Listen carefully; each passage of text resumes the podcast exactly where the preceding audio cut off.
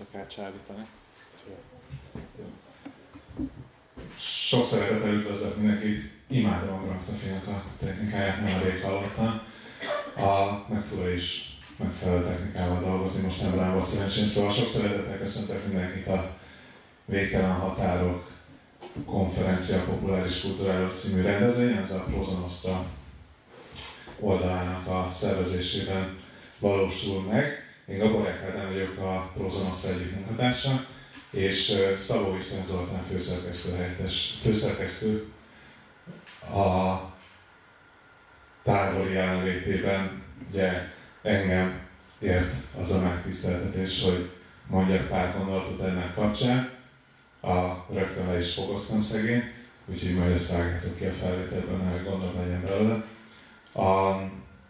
amit el kell mondanom, hogy ugye a Prozonosztra lassan jövőre lesz tíz éve, hogy arra az útra lépett, hogy, hogy egy személyes kritikából, egy személyes oldalból egy közösségé formálódik, és a irodalmat és a populáris kultúrát állítja a középpontjába. Ennek mentén alakult az oldalnak az arculata. Számos recenzió, interjú,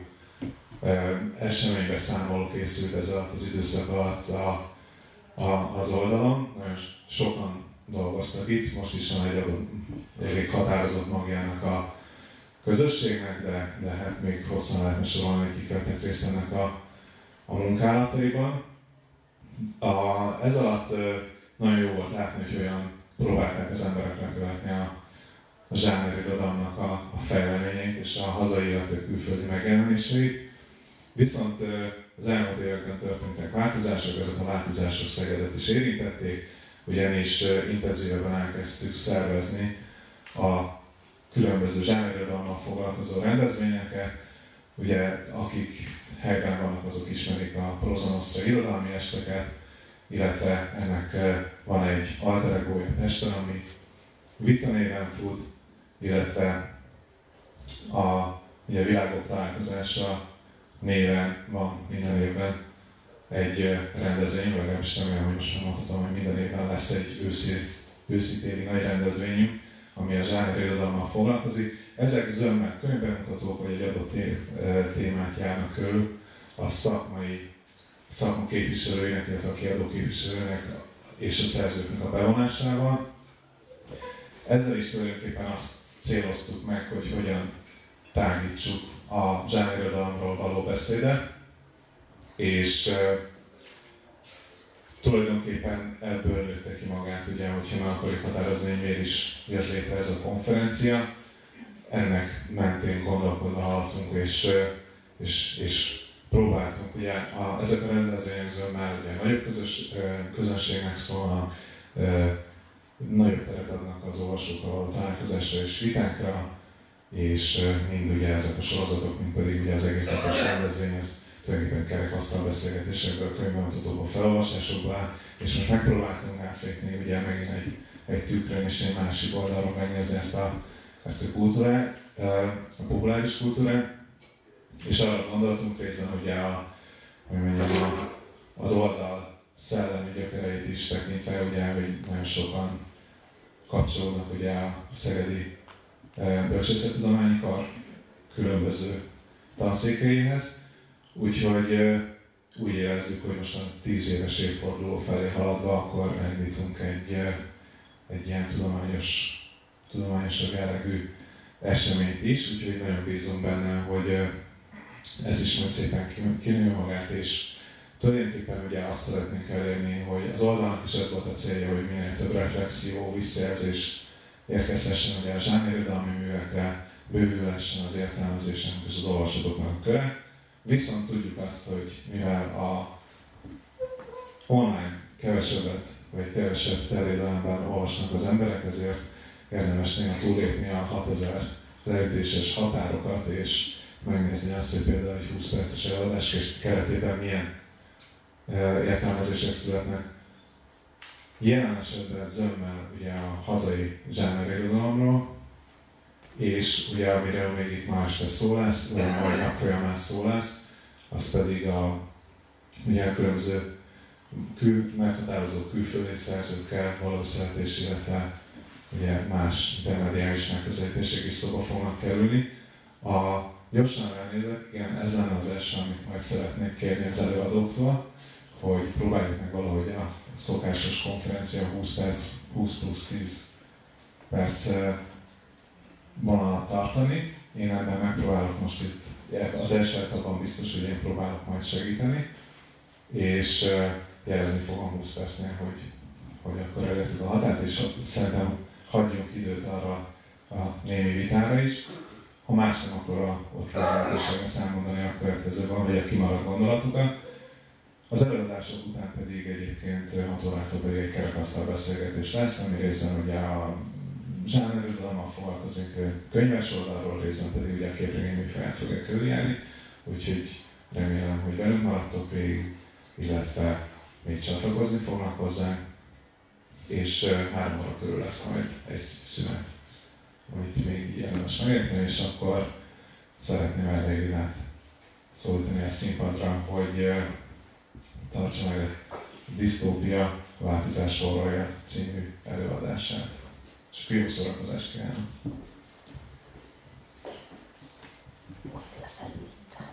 Itt célszerű. Kis minimális kutkámat itt elhelyezem.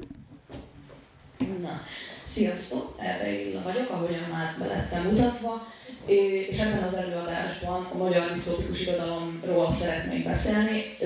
valamelyest visszatekintve a hagyományára, de inkább a kortárs tendenciákra kihegyezve a dolgot, és akkor itt ugye azt tudni kell, hogy nem feltétlenül ilyen kemény vonalas disztópiákról lesz csak szó, hanem, hanem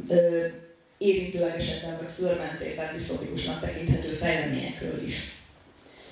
Annyit megjegyzek előjáróban, hogy ez az előadás nagy vonalakban követi a Korunk folyóiratnak a 2019. évi második számában megjelent Horror a disztópiában, a horrorban című tanulmányomat. Csak ott ugye nagyon-nagyon laza és tága merítés, kicsit talán adhok jellegű, tehát irodalom, film, külföldi széna, magyar széna, és akkor itt azért megpróbálok többre lenni, és a magyar irodalomra szorítkozni, de azért óhatatlanul itt is lazán fogom kezelni, például a szép irodalom és a zsánernek az elkülönítését, hogyha egyáltalán erről releváns beszélni, de legalábbis intézményileg létezik ez az elhatárolás, viszont most már az is egy érdekes tendencia, hogy mintha ezek így elkezdenék fedni egymást. Kifejezetten a disztopikus irodalomnál ez egy eléggé markánsan megfigyelhető tendencia. Tehát ö, itt ö, még annyit hozzá kellene tennem, ami a, a, az eredeti tanulmánynak a filmes megközelítésének egyfajta öröksége, egy, egy megközelítésbeli vagy módszertani öröksége, hogy ö, bizonyos ö,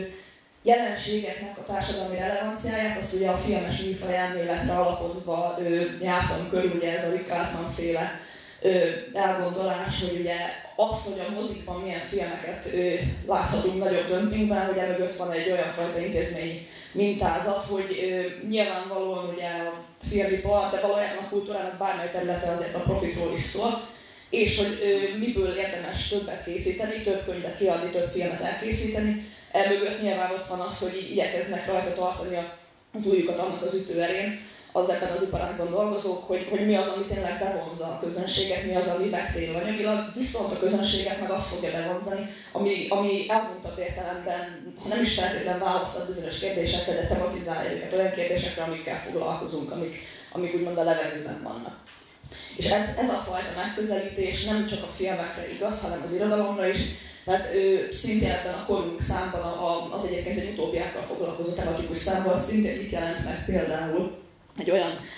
olyan tanulmány, ami ő, a, a Young Adult irodalomról szól Gombos Péternek, és ő idézett Phyllis Simon nevezetű amerikai könyvterjesztésben ő, dolgozó hölgyet, aki 2012-ben már megállapította, hogy felnézzünk a polcra, ahol a legkeresettebb ifjúsági regények vannak, és hogy ebből így az első négy az disztópia. Tehát, hogy ő, hogy ez a fajta dolog, ami ilyen toplistákból, meg ilyen számszerűsíthető adatokból igyekszik egyfajta társadalmi relevanciát megállapítani, meg leszűrni, ez az irodalomnál is megvan. És ezen a nyomvonalon járva igyekszem én is majd meg, megvizsgálni, hogy ha észrevehetően megvan ez a tendencia a magyar irodalomban is, akkor vajon milyen kérdések azok, amelyek ezt indukálják, milyen kérdésekre érezzük azt, hogy éppen a disztópikus irodalom, illetve a film adhat, ha nem is nagyon egyértelmű válasz, de legalábbis irányelveket vagy megközelítéseket.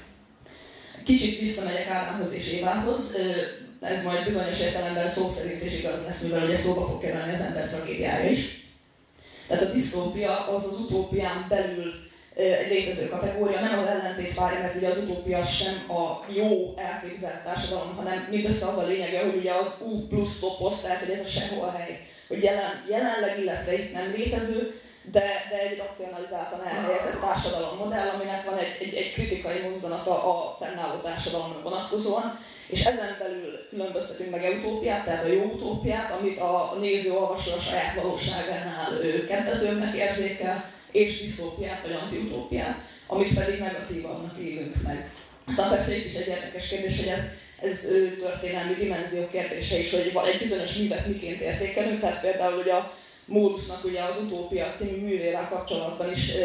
eltérő nézetek vannak, tehát hogy vannak, akik ebben inkább azt gomborítják ki, hogy ez, ez már egy ilyen uniformizáló világkép, tehát egy ilyen protodisztópia. Mások viszont azt látják benne, hogy a korabeli Angliához képest az még egy vonzó társadalmi modell volt, és hogy akkor ők meg inkább utópiának látják. És itt meg valójában benne van az az eltelt idő, ami ugye Mórusz óta lepergett, és a valóságos történelmi tapasztalataink mutatják, hogy az ilyesmi negatív következményekkel is járhat illetve maga a fikció, ami rögzítette ezeket a képzeteket, tehát hogy egy ilyen uniformizáló társadalom, hogy az nem feltétlenül előnyös. És ugye ezek a tapasztalatok mondjuk még nem álltak úgy a rendelkezésére, ahogyan nekünk. Tehát, hogy, ez egy ilyen nagyon érdekes, ilyen sikamlós terület, hogy most valami disztópiának, vagy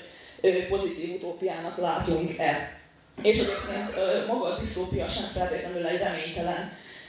elrettentő kép, hanem inkább egy figyelmeztető attitűd jellemző rá. Igen, tehát Igazából innentől én már pont azért, hogy időkorlátlan átlépnék a, a magyar disztopikus irodalomra, és akkor itt hát igyekeztem a, a talán legkanonikusabb művek közül válogatni, de az, azt a szempontot szem előtt tartva, hogy hogyan jelennek meg ezekben a művekben azok a kérdések, amik aztán a kortárs disztópiában is. Az első ilyen jellegű mű az ugyebár Madár Zsimkének az ember tragédiája című drámája, és annak is elsősorban ugye a Falanszterszín, ami abból a szempontból már nagyon előre mutató, hogy egyrészt ugye az ott megmutatkozó társadalom az aztán abszolút uniformizál, abszolút haszonelvű, és egy még egy fontos szempont, ami már akkor megjelent, hogy ezt hogyan magyarázza az adott társadalom, tehát hogy, hogy korábbi pazarlás miatti kikényszerített takarékoskodásra hivatkoznak, ugye ez, ez megjelenik előtte a londoni színben, ami egyébként Madásnak a jelene, tehát hogy itt húzódik egy ilyen határ, hogy honnan kezd extrapolálni. És ö, megjelenik még egy érdekes szempont, bizonyos ö, korabeli értelemben ökokritikusnak nevezhető szempont, hogy ugye utalnak rá, hogy ö, ugye akkor az volt a tudományi állás, hogy az majd ki fog hűlni, és hogy az lesz majd így a, a, a Földnek is a problémája idővel, és tehát, hogy, hogy már az, ahogyan a disztópia így, így pozícionálódik, hogy egy, egy társadalmat mi vagy egy társadalmi berendezkedést mi kényszerít ki, illetve ezt ideológikusan hogyan magyarázzák és hogyan legitimálják, ez már ebben a műben megjelenik. Aztán a következő ilyen alkotás, ami, amiben már megjelennek nagyon fontos jegyek, az ő, Babics Mihálynak az Elza pilóta, vagy a Tökéletes Társadalom című 1933-as regénye és ö, itt már egy ö, olyan jegy megmutatkozik, amit egyébként így a, a, a világirodalomnak a nagy klasszikus disztópiájával kapcsolatban, tehát ugye Orwell 1984 évvel, Huxley-nak a szép új világával, Zamjatinnak a Mi című regényével kapcsolatban mindig kidomborítanak. Az egyik a háborús legitimáció, és ez megjelenik ugye az a pilótában is. Tehát, hogy itt egy olyan világról van szó, ahol ő, nagyrészt ugye ez is ő, felismerhető valóságos történelmi eseményeken alapszik, hogy háború van, a férfiak sok veszteséget szenvedtek, és emiatt tanulhatnak a nők, és a nők is katonáskodnak. És hogy így kerül ez a bizonyos pilóta olyan helyzetbe, hogy saját városát kell bombázni, mert fogságra esik, és akkor aztán erre kényszerítik. Tehát, hogy itt is megjelenik az, hogy van valamilyen legitimációja egy, egy olyan társadalmi rendnek, ami, ami bizonyos szempontból felrúgja a, a hagyományos szerepeket, vagy a status és hogy, hogy ebben a, a fénytörésben ez nem egy, nem egy kedvező dologként jelenik meg. Tehát, hogy már itt kidomborodik az, hogy valahogyan a diszópia az a körül jár, hogy egy bizonyos változásra hogyan reagál egy társadalom. És hát itt ebben a társadalomban is ugye megjelennek azok a szempontok, hogy hogy igazából így elsikkadnak a, az érzelmi vagy egzisztenciális vonatkozások a praktikumnak, illetve a szükségszerűségnek az oltárán. És a harmadik ilyen mű, amit így kitekintésként, vagy alapozásként kipécéztem, ez Fehér Klárának az Oxigénia című 1974-es regénye. Itt markáns kalandregényes, illetve ifjúságregényes formulák mozognak. Itt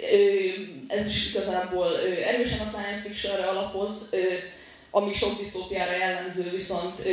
ellentétben a klasszikus besorolással én nem egyértelműen tartom a disztópiát a science fiction altípusának, viszont ez a regény arra egy jó példa, hogy a science fictionnek ugye ez a tudományos alapokon nyugvó modellező attitűdje, hogy ez jól kombinálódik a disztópiának, a szintén modellező, csak inkább a társadalomra fókuszál oldalával. És hogy ö, itt ebben a regényben már ö, megjelennek űrutazáshoz hasonló témák, egy nászutas pár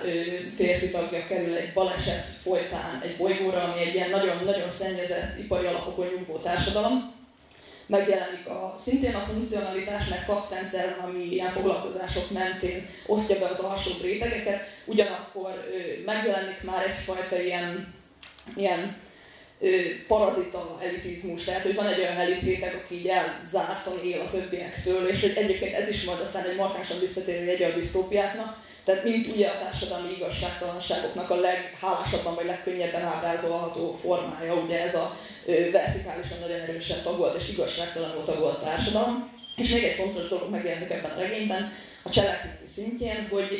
ahogyan ott úgy el, el, próbál eligazodni a szereplő, meg kiismerni azt a társadalmat, meg a saját és a felesége szabadulásán dolgozni, így menet közben hatást gyakorol az ottani lakosokra, akik szintén egy érzelmi és egzisztenciális következmény folytán ö, egyébként már eléggé elidegenedtek egymástól, tehát itt semmifajta szolidaritás nincsen közöttük, viszont ennek az idegen, odavetődő idegennek a példájának a törekvése elindít köztük valamiféle együttműködést, szolidaritást. Tehát, hogy, hogy elindul valamiféle társadalmi cselekvés, ami ezt az igazságtalan rendet potenciálisan megváltoztathatja, és ez is egy nagyon fontos jegye a disztópiának. Tehát, hogy ami, ami folytán ez, ez nem, nem csak egy ilyen depresszív dologként működhet, hanem egy, egy előremutató figyelmeztetésként, és annak ellenére, hogy riasztó képeket mutat. Igen, és akkor itt már én át is térnék a kortárs disztópiára, és ott igyekszem nyomon követni, hogy hogyan, hogyan jelennek meg ezek a vonatkozások, tehát a társadalomkép, akkor hogy mi, mi, milyen fajta változásokra mutat ez rá, milyen fajta változásokkal való megbírkózásra. És itt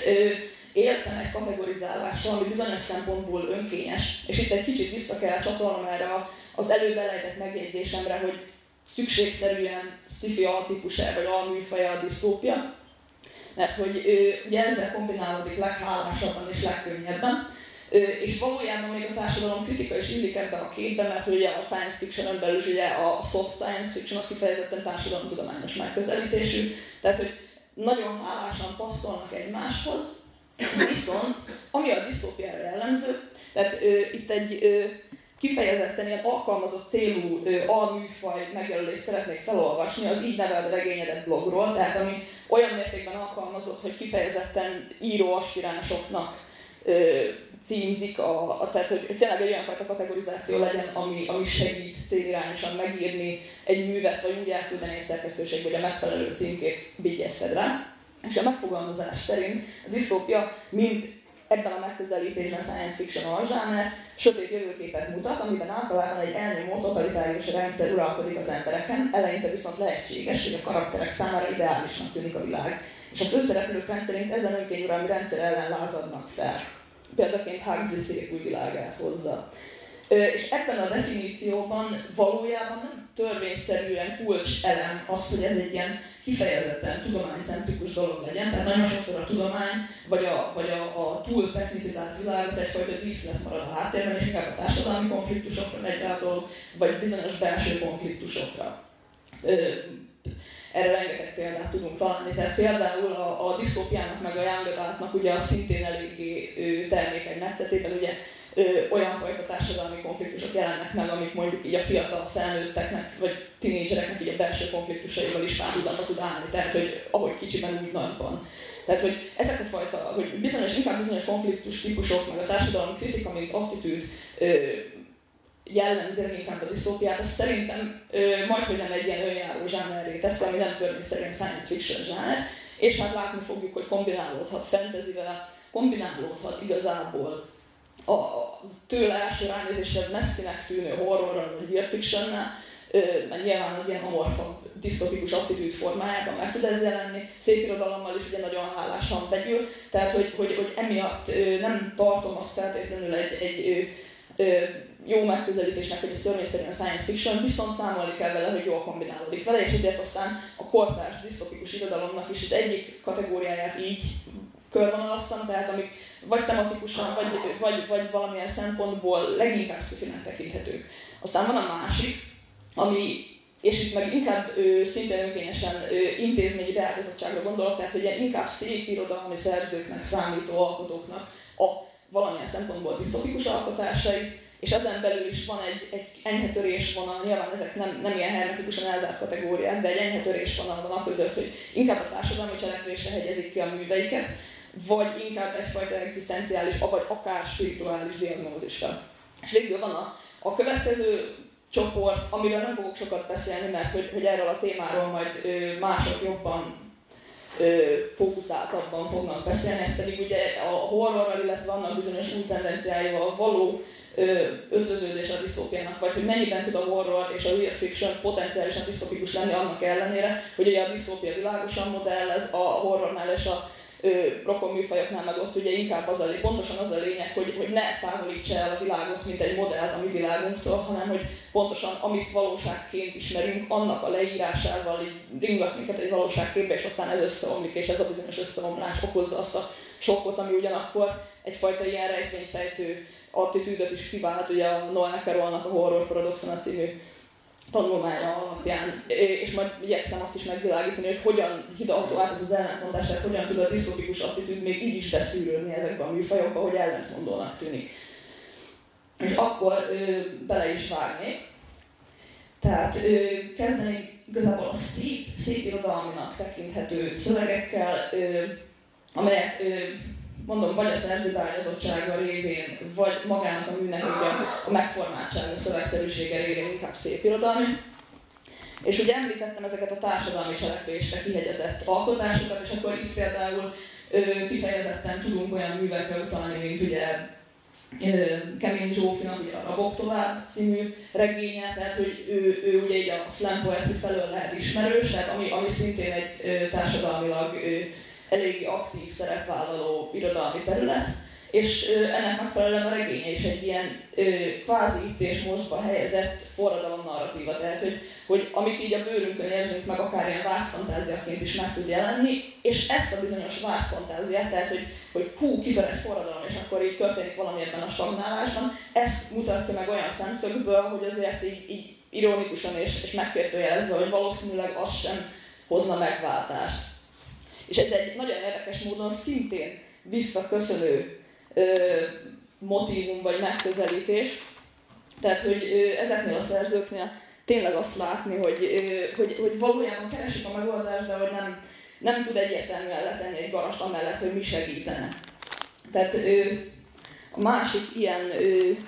ilyen megközelítésű alkotás az ö, az égés termék ugye Potoszki Lászlótól, ami, ami meg kifejezetten az is egy ilyen mm, a jelenünkre nagyon emlékeztető, majd hogy nem ilyen kulcsregény érzetet keltő, ilyen stagnálás és zűrzavar egyszerre, és abban szintén, szintén ez a fajta forradalmi téma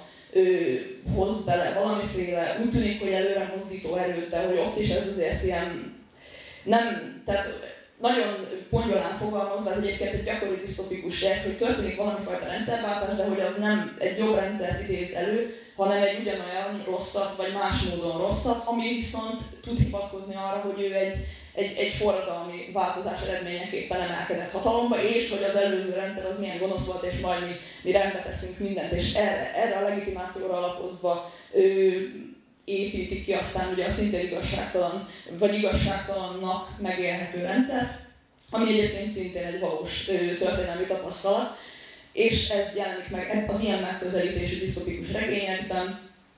Tóth Benedek az utolsó utáni háború című regény, az pedig már kifejezetten, tehát hogy, hogy ott már nem is ez a forradalmi téma jön elő, hanem a háború, mint egy konstans állapot, és akkor itt megint előtérbe kerül az, amit említettem, hogy ez a, a disztopikus körülményeknek a hatása arra, hogyan az emberek szocializálódnak azokra a szerepekre, érzelmi berendezkedésekre, amiket most adottnak leszünk, és hogy mennyire máshogy szocializálódik az ember egy ilyen rendszerben, tehát hogy, hogy, hogy mennyire függünk attól, ami körülvesz bennünket. És ő, hogy a külső változások azok valamiféle belső változást mindenféleképpen létrehívnak, csak az a kérdés, hogy ez mennyire egy olyan dolog, hogy sodródunk az eseményekkel, szocializálódunk valamennyire, ahogyan ugye a körülményünk lehetővé teszik, vagy mennyire esetleg egy tudatos kimozdulás, vagy, vagy, vagy a változásnak a tudatos menedzselése. És itt át is csatolnék a, a szépíróknak arra, a, vagy a szépirodalmi alkotásoknak arra a körére, ami a, a disztópiát inkább egy ilyen egzisztenciális vagy spirituális értelemben beszél. Itt például ö, ö, beszélni kell Benne Zoltánnak ugye az Áramszünet című regényéről, ami nagyon egyszerű az alaphelyzete, tehát hogy tényleg egy, egy bizonyos, a történelemnek egy bizonyos pontján bekövetkező áramszünet, egy magyar környezetről van szó itt is természetesen, alapjaiban forgatja fel a társadalmat, és itt az, az jelenik meg, és az emelkedik ki, hogy már valójában a disztópia létrejött azelőtt, hogy ez a fordulat bekövetkezett, mert ez a fordulat azért tudja úgy kirántani a lábunkon a talajt, mert a technológiának köszönhetően elidegenedtünk egymástól, valójában nem, nincsenek már meg azok a kis közösségi hálózatok, egymásra a támaszkodás, ami pont áthidalhatóvá tehetné ezt a bizonyos helyzetet, ugye amikor megszűnik a technológia, az infrastruktúra, minden, amit megszoktunk. És hogy ennek megfelelően itt egyébként a, a, a megoldási kísérlet is ilyen kvázi spirituális természetű, egy ilyen, ilyen óegyiptomi kultusznak egyfajta megújított változata. És nyilván ebben is megvan egy ilyen ö, olyan fajta értékvesztés tapasztalat, hogy, hogy ebben a diagnózisban ez az, ami hiányzik, vagy ami, ami, ami, ami már nincs meg vagy nem abban a formában. A másik ilyen regény, az mondjuk erősebben zsánerjegyeket mutat, az Acsai Rolandnak a Csonthavazás című regénye, ami részben fantasy, részben totalitárius disztópia, és ezek ilyen elég érdekesen ütköznek is ezek a műfai jegyek, tehát hogy így, így kelt egy ilyen kicsit ilyen, ilyen zavar, nem, nem, nem zavarónak mondanám, de hogy ilyen figyelemkeltő, tehát hogy pont ez az, hogy nem a bejáratott zsánerelemeket mozgatja, hanem ezeket így egymással találkoztatja és hogy, hogy ott meg már egészen, tehát hogy a képek formájában is megjelenik a, a, a szakralitásnak valamiféle csorbulása, tehát hogy ott ugye angyal csontok hullanak az égből. Ami egyébként ö, majd egy másik vizsgált regényben is megjelenő motivum. Tehát hogy tényleg ez a plastikusan és idő.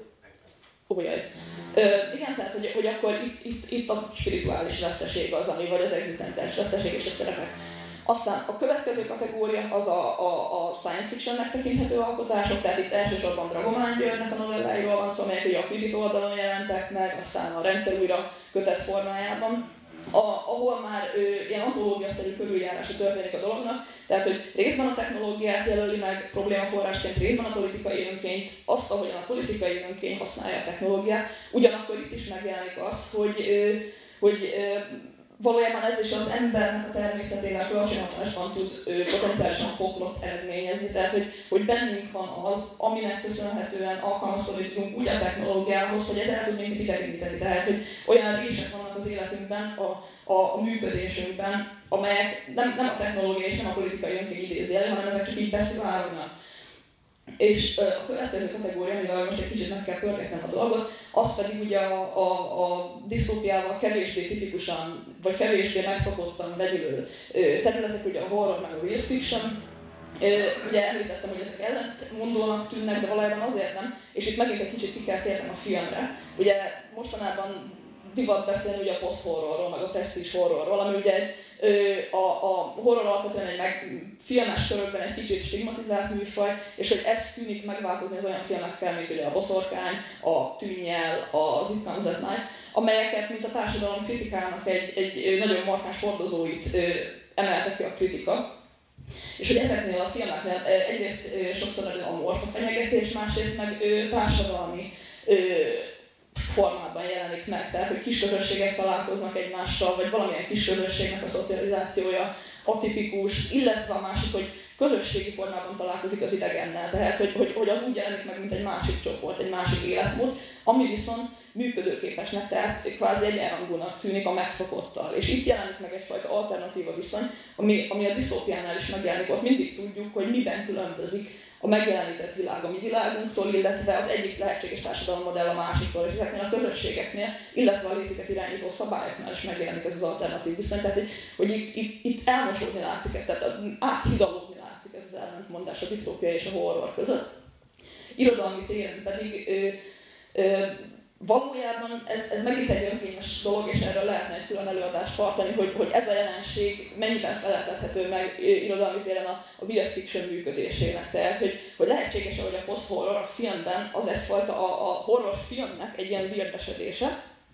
de ez egy messzire, messzire mutató kérdés lenne. Viszont tényes való, hogy, hogy irodalmi téren is megjelennek ugye olyan tendenciák, és itt ö, nagyon futólag ö, a Parakovács Imrének a lassú fényét említeném, de az már egy lényegesen régebbi, tehát 2004-es regény, másrészt meg ugye Veres Attilának némely művé. És nagyon ö, tömörre fogva az egyik mű, ami ilyen szempontból releváns, tehát tematizálja a, a változást, az, az ugye az Odakén Sötétet című regény, és kifejezetten ennek ezek a metafikciós fejezet mottói, tehát amik érzékeltetik, hogy milyen a kultúrája, a társadalmi berendezkedés annak az alternatív Magyarországnak, ahol ugye 1983-ban megjelentek Magyarország egy megyében ezek a cellofoidának nevezett lények. Viszont, ami nagyon érdekes, hogy ezekben a, a, a fiktív idézetekben megjelenő attitűd, az nem különbözik nagyon attól, ami ennek most ismerünk, mondjuk egy Alföldi Robertet, egy Dörner Györgyöt, egy, egy tankcsapdát, akármi. Tehát felismerhető alternatív mi voltában is, hogy ez mire utal, és ilyen formán azt látjuk, hogy ez az alternatív Magyarország sem különbözik lényegében, és egyik ilyen értelmezési kísérlet sem, mert ezek a metafikciós dolgok, ezek kifejezetten a cellofoidáknak a, a létét járják körül, meg hogy, hogy miért vannak itt, mit akarnak, jó ez, rossz -e, mit jelent, és akkor próbálnak mindenféle jelentést tulajdonítani neki. Viszont egyik sem, egyik ilyen értelmezés sem ö, jut a közelébe annak, hogy akár csak megjövendője vagy terzegesse azt a kvázi apokaliptikus fordulatot, ami ugye bekövetkezik ebben a regényben. Tehát, hogy, hogy valójában itt is az van, hogy történt egy változás, és a társadalom nem jól dolgozta fel. A másik, ami már kifejezetten, tehát, hogy, hogy világépítésében is egy, egy disztopikus alkotás, az pedig ugye az éjféli iskolák kötetből a vérvörös gépezet. Tehát, hogy az ott kifejezetten tematikusan megjelenik egy olyan város, ami a, a dolog ábrázolás módja az, az előtt a disztópiáinktól, mert ugye tényleg ott is így a fizika elfolyik, eltorzul, stb. Viszont ahogyan az emberek megbirkóznak ezzel, pontosabban, ha nevezhetjük megbirkózásnak az, hogy hát meghúzzuk magunkat, lehetne rosszabb is, tehát hogy, hogy ez megint csak egy, egy, annak a kidomborítása, hogy egy igazságtalan társadalmi berendezkedésre mi a rossz válasz, és hogy itt, itt jelenik meg az, amit amit közös jegyként vélek felfedezni ezekben a különböző disztopikus tendenciákban, a változásra adott reakció. Hogy hogyan tudjuk ezt kezelni, mert látjuk, hogy különböző szintjei jelennek meg a változásnak, az ökológiai tényezők által kikényszerített változás, akkor az, ahogyan ez, ennek következtében a gazdaságot, az infrastruktúrát át lehet vagy át kell alakítani, aztán az, ahogy az erre épülő társadalmi szerepek megváltoznak, és az, ahogyan az erre épülő érzelmi és spirituális berendezkedések megváltoznak, és ez a változás törvényszerű. És a disztópiának igazából az a lényegi kérdés, hogy mit kezdünk ezzel a változással. Mert ez a szintén Veres Attila egy Pintér Bencének adott interjújában fogalmazta meg, és ezt most már nem olvasom fel, mert nincs időm, de a lényeg az, hogy, hogy a meglátása szerint így Magyarországnak az a nagy probléma, hogy nem jól kezeljük a változást, tehát elfordulunk, nem veszünk, nem veszünk róla a tudomást, fragmentált a változásra adott reakció, és aztán így könnyen magához ragadja ennek a változásnak a menedzselését, valamilyen politikai vagy bármilyen erő, és aztán utána meg akkor húzzuk a szánkat és nem tetszik, viszont amikor ezt a változást menedzselni kellett volna, akkor meg félrenéztünk és nem foglalkoztunk vele. Tehát, hogy, hogy valójában ez egy nagyon jó megfogalmazás annak, ami az általam sorol disztópikus tendenciákban mind megjelenik, hogy valójában a disztópia a meglátásom szerint azért a változás horrorja, mert a változás ő, kibillent minket abból, amit megszoktunk, és ez ő, az egyénnek a tapasztalata és a közösség tapasztalata szintjén is egy veszteség, viszont törvényszerű, hogy ezen a változáson át kell menni. És ez a disztópiának az előremutató figyelmeztetése, hogy ezt a változást jól menedzseljük, tudatosan, éberen és, és a szélsőségektől lehetőleg mentesen. És remélem nem léptem túl nagyon az időt. Köszönöm szépen a figyelmet!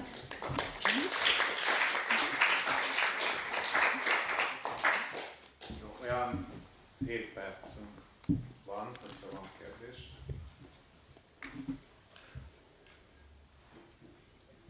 Ö, azt szeretném megkérdezni, hogy nem tudom, mert nem olvastam sajnos a irodalom megjelent tanulmányodat, de ö, hogy esetleg alműfajként foglalkoztál-e mondjuk a bűveriádákkal? Nem, nem, nem. Ö, abban a tanulmányban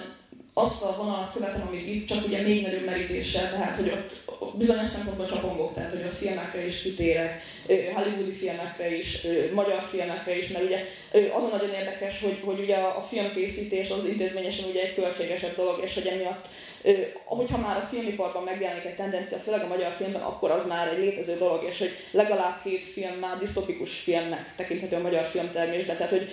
ugye az egyik a, a Mundrucó Kornénak a Fehér Istene, a másik meg a Lichter Péternek a Fagyott Május, és hogy, hogy inkább ezekre, tehát hogy, hogy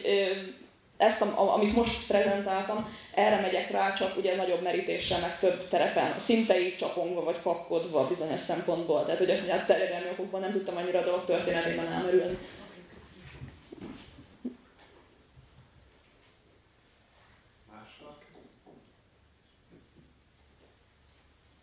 Én, én azt szeretném megkérdezni, hogy az elején, az első felében azt a kérdést fogalmaztam meg, hogy vajon van-e olyan disztópia, ami, ami mondjuk nem totalitárius e, rendszereket mutat be, és akkor utána meg a másik felére ezt annyiban módosítanám, hogy azt jól értettem, hogy ami a horror meg ver műfajokkal e, mosódik egybe, vagy felhasználni az elemeket is, azok már kimozdítják ebből a nem tudom milyen e, képosztató rendszerekből a magát a disztopikus beszédmódot? Szerintem mindenféleképpen erről van szó, tehát hogy, hogy pontosan azért, mert ugye a, a horror az, az valamelyes közelebb helyezi a világát a miénkhez, és ugye nagyon ritkán mozgunk totalitárius disztópiák, totalitárius rendszerekben egyelőre.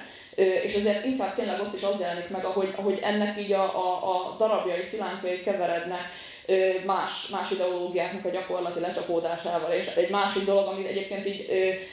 a hagyományosabb disztópiában is megjelenik, hogy ott sem feltétlenül tiszta totalitárius rendszer van, de, de, de, de van valami kvázi totalitárius háló ugye, a társadalmi gyakorlatok hátterében. És hogy ilyen szempontból egy filmes példa, ugye a, a Hör című film, a Nő című film, amit elsőre is nagyon nehéz lenne disztópiának tekinteni, de hogy ott mégiscsak az van, mert hogy egy ilyen nagyon kényelmesnek, kipárnázottnak tűnő világgal az elmagányosodott embereknek minden társas igényét a, a telefonjaiknak ugye az operációs rendszerei elégítik ki, és hogy ezek már tényleg ilyen kvázi emberi, sőt már az emberen túlmutató operációs rendszerek. Tehát, hogy, hogy ilyen szempontból ez nem tűnik disztópiának, viszont mégiscsak ott van az, hogy, hogy, hogy vannak olyan érzelmi hiányok, amiket ez a dolog így nem elégít ki, pont azért, mert már az ember kevés ezeknek az operációs rendszereknek, és, és hogy itt meg az van, hogy egy bizonyos fajta technológiát nem tud az ember kikerülni, ami lehet nagyon komfortos, nagyon, nagyon egyénre szabott, a filmnek ugye a látványvilág is kifejezetten ez az ilyen kényelmes pasztel, ilyen nagyon komfortosnak tűnik fel az egész, és nyomokban sem totalitárius, viszont, viszont van benne mindig egy olyan tényező, ami valahogyan kikerülhetetlen, és hogyha ilyen burkoltan és szörmentén az, akkor az talán még csalókább, és, és, és még inkább a, a ilyen közhelyesen fogalmazva a rendszer rabjává teszi az embert, mert nem feltétlenül. Tehát, hogy ez, ez igazából kicsit olyan, mint amit így a közösségi médiánál tapasztalhatunk, hogy, hogy ugye szokás arról beszélni, hogy az így, így, így lecsapolja a társadalmi ellenállásnak az energiáit, mert hogy ugye ott könnyű vélemény nyilvánítani, úgy érezzük, hogy már tettünk is valamit, egy megosztással, egy lájkkal, akármi, viszont így felmerül az emberben, hogy, hogy mi más lehetne, tehát hogy, hogy valahogy már a felület, az ellenállásnak a felülete az magában foglal egy ilyen tompító hatást, és hogy, hogy ez nem tekinthető totalitáriusnak, viszont abból a szempontból meg mégis olyasmi, hogy egy ilyen nagyon nehezen kikerülhető dolog, és nagyon sok disztópia már inkább ezzel számol, ilyen, ilyen puhább, amorfabb igazságtalan rendszerrel. Nem tudom, hogy ez válasz volt. A te felosztási rendszeredben a posztapokaliptikus regények, filmek megjelennek el, mert ugye, hogy most te ezekről beszélt, nekem kicsit úgy tűnik, hogy a posztapokaliptikus az, mintha már te általad említett változás után lenne. Tehát, hogy lezajlott egy változás, és ennek lett egy következménye. Mégis be lehet-e illeszteni a posztapokaliptikus témát ebbe? Szerintem abszolút be lehet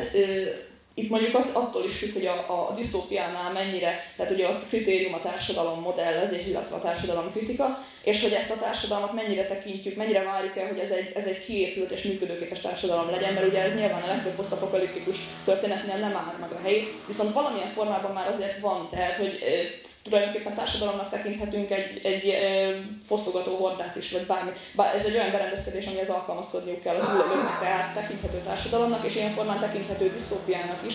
Mert nyilván ugyanaz, hogy mit kezdenek ezzel a helyzettel, meg, meg, meg hogy milyen módjaik vannak az ellenállásra, vagy hogy élhetőbbé tegyék azt a világot. A másik dolog, meg ami összekapcsolja a kettőt, az az, hogy nagyon sokszor ha nem totális katasztrófára gondolunk, akkor a maga a posztapokaliptikus helyzet idézheti elő a disztópiát. Tehát, hogy ugye hivatkozik a disztópikus rendszer arra, hogy nincs elég nyersanyag, nem jut mindenkinek elég étel, és akkor már szelektáljunk, hogy ki a hasznosabb, akkor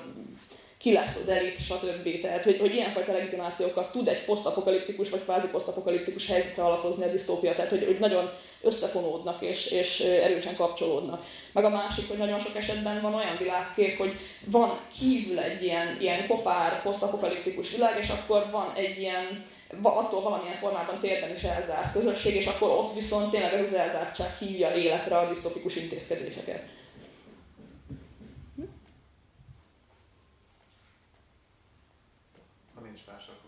Köszönjük szépen. És akkor a következő előadón pedig Rusvai Mónika, mert a rézerdőben jártam, rézibolyát láttam. A növényvilág térstruktúráló szerepe Gaura Ágnes túlantúljában és Kleinheinz Csilla Olomerdő regényeiben, és itt még technikai segítséget már kérünk a PPT-hez.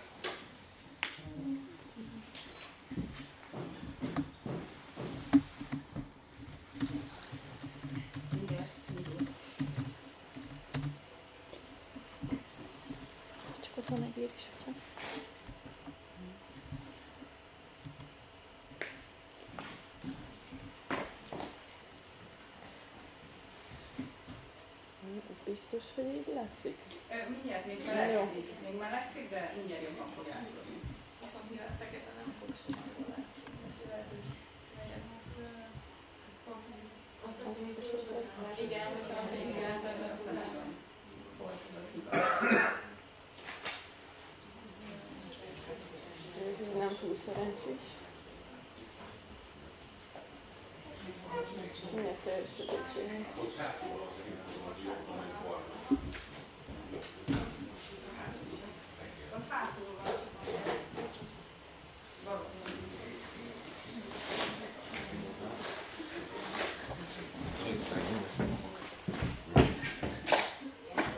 másik oldalon is ott van. Köszönöm. Meg, valami. Tehát azt kapcsoljuk. Nincsen. Ez még fény maradhat?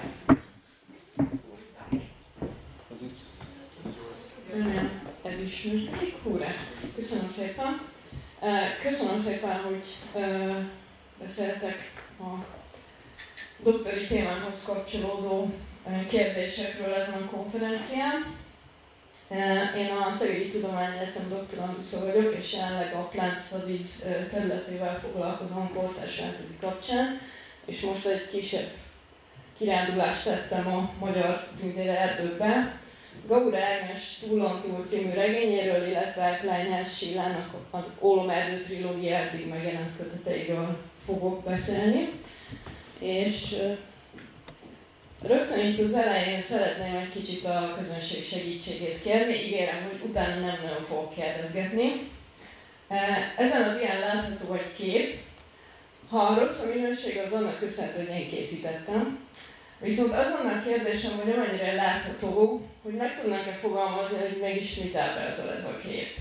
Csak ilyen címszavakat. Valaki? Ha nem mond senki, akkor én fogok mondani, de ez jó lenne, hogyha lennek ötletek, hogy mi van a képen. Az biztos. Ez ideig biztos. Hol van ez a nőalak, és miért van ott?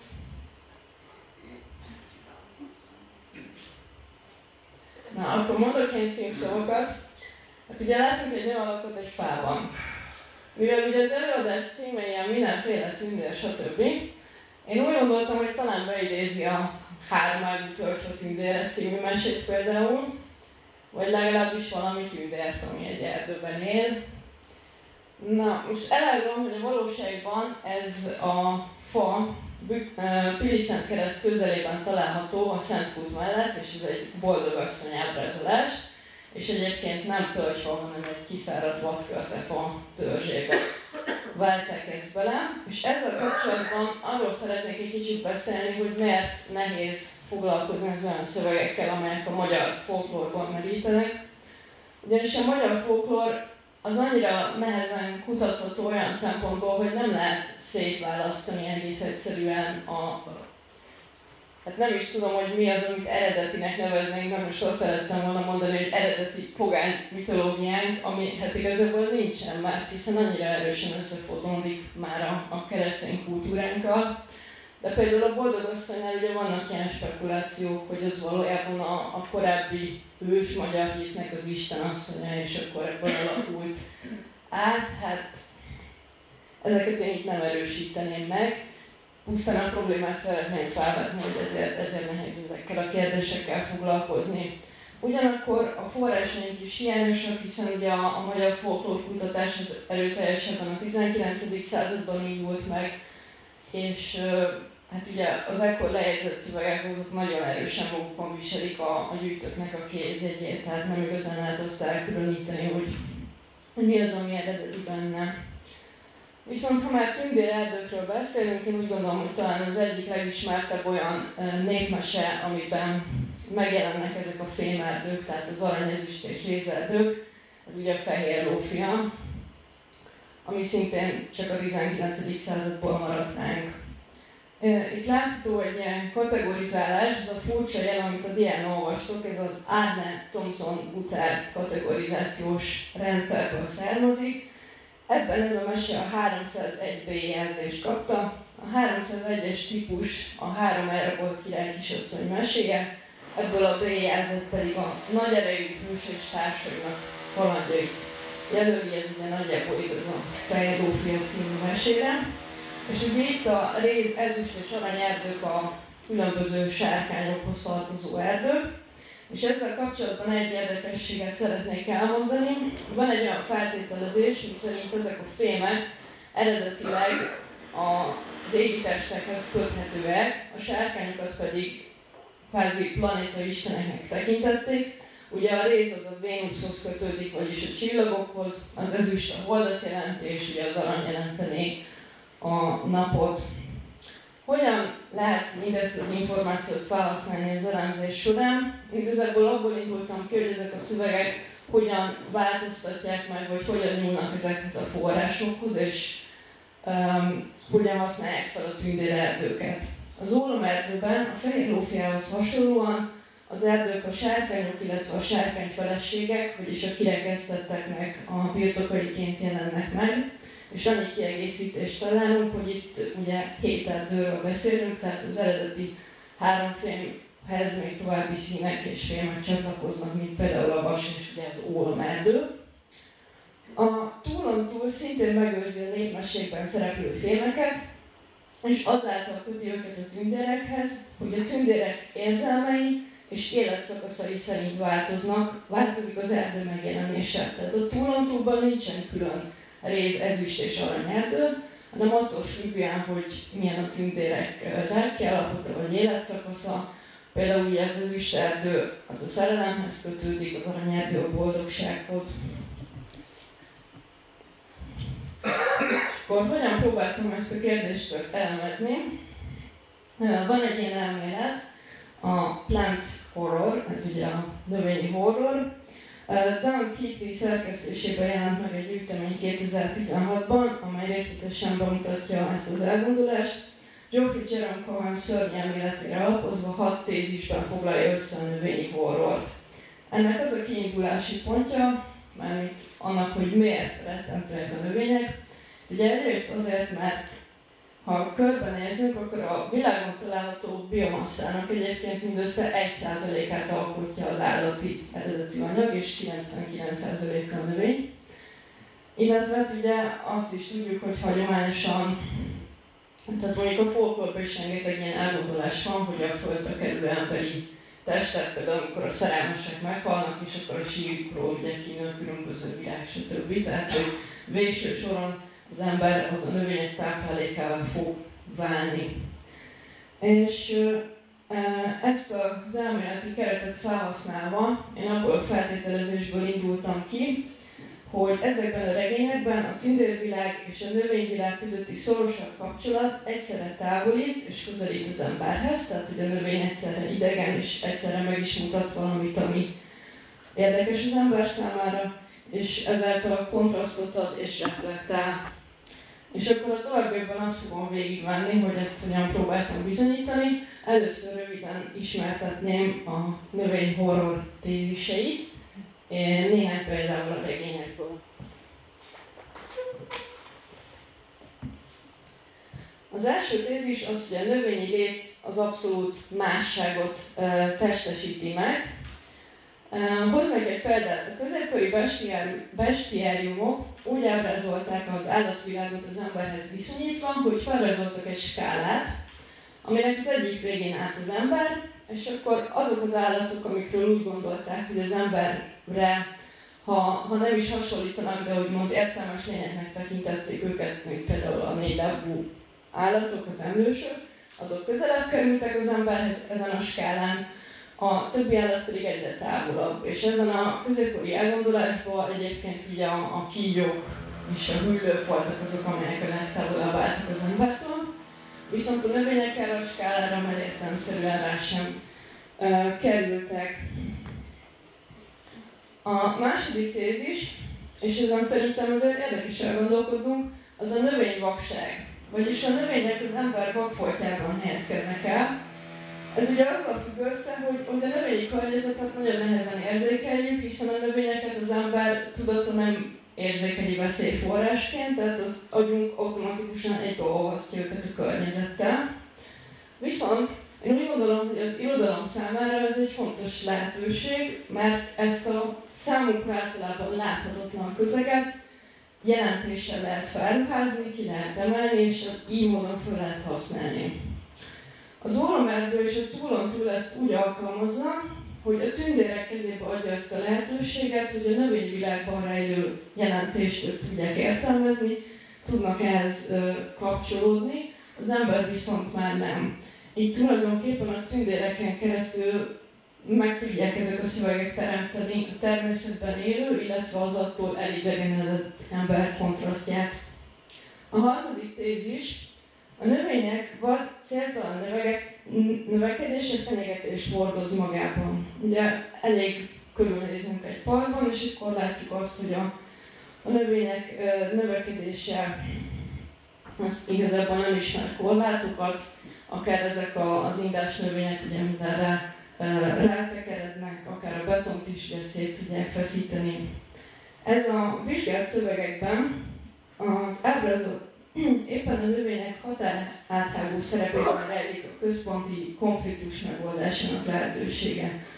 Az ólomerdőben a növények szeretete és ismerete képes összekötni a tündért embert, a túlontúlban pedig a növények fizikailag képesek újrakötni a darabjaira szakadt tündérföldet. A negyedik tézis, um, ugye a növényekben megvan ez a egyfajta ilyen uncanny érzés, ugye azt mondtam, hogy ez áll a legtávolabb az emberektől, de hogyha úgy nézzük, akkor tulajdonképpen a növény az ugye hasonló alkotóelemekből épül fel, mármint kémiailag, mint a növény, illetve hát ugye mondtam az elején ezt, hogy tulajdonképpen a, az ember emberi társadalomlása során gyakorlatilag növényé válik. És ez érdekes módon a túlotúban meg is jelenik, tehát ott úgy értelmezi a szöveg a hogy haláluk után nem marad meg a testük, hanem azonnal egy ilyen porszerű anyagá válik, amiből később valamilyen növény, például egy virág jön létre a tündérerdőben. Az ötödik tézis a növények bosszújáról szól, ami szerintem egy nagyon aktuális kérdés napjainkban, ugyanis a, a növényi létező az egyrészt a növényvakság miatt is mindig egy ilyen elnyomott létezőként jelenik meg, tehát ugye az állat és az emberi léthez képest ez háttérbe van szorítva.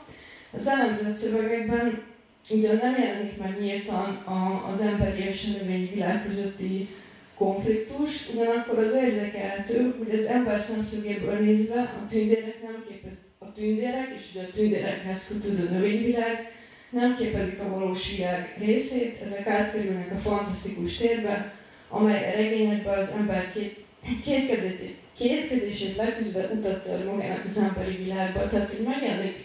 ha nem is a növények bosszúja, de olyan szempontból a növények figyelmet követelnek maguk, maguknak ezekben a szövegekben. És az utolsó tézis pedig az ismert világ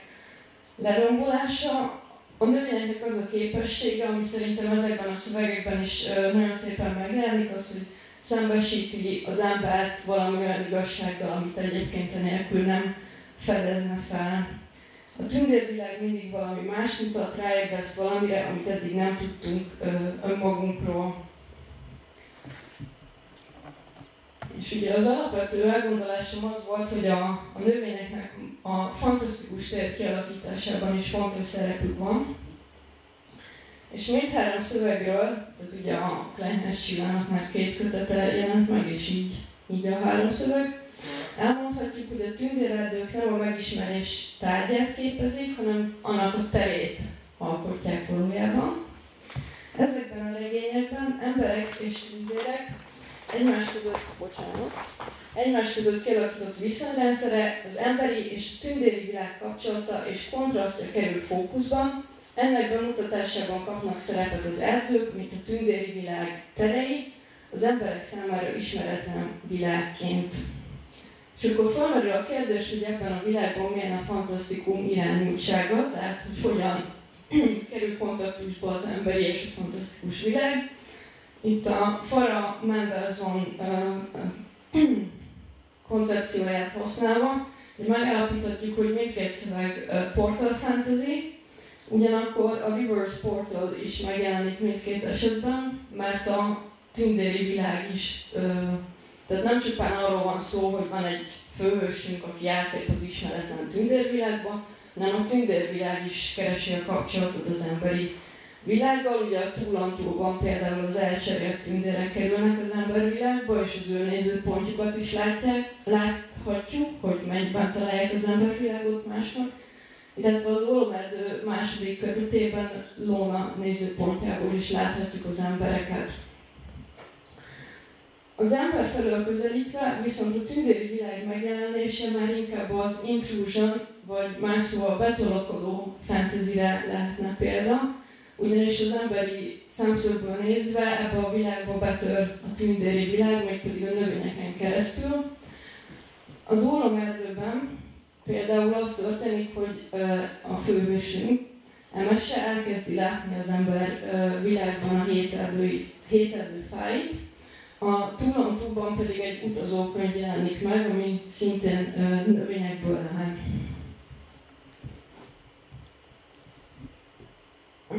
Ezek után azt vizsgáltam meg, hogy az erdő hogyan képes jelentést képezni, és ugye a növények nem tudnak szavakkal kommunikálni, és a létezésük pedig azonos a, a magával a növekedéssel. Erről Irigere azt írja, hogy a fa némán tanít minket, és a saját anyaga létrehozása révén e, tud csak velünk kommunikálni.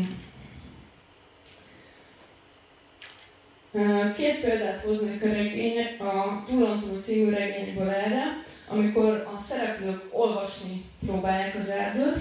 Az egyik az, hogy a Túlantúl című regényben megjelenik egy ö, festmény, amit egy olyan festő készített, aki egy elcserélt gyerek, egy embervilágban élő tündér, és ő megfesti az erdőt, amiben ott vannak a tündérek, de úgy vannak ott, hogy a fák, tehát a növények közé vannak elrejtve. És két szereplő beszélget erről a képről, az egyikük tündér, a másikuk ember. És az ember először nem látja az erdőben lévő tündéreket, mert úgy vannak megfestve, mint hogy ők is félig meddig lennének, és a tündér az, aki értelmezi számára ezt a képet, és megmutatja benne az elrejtett dolgokat.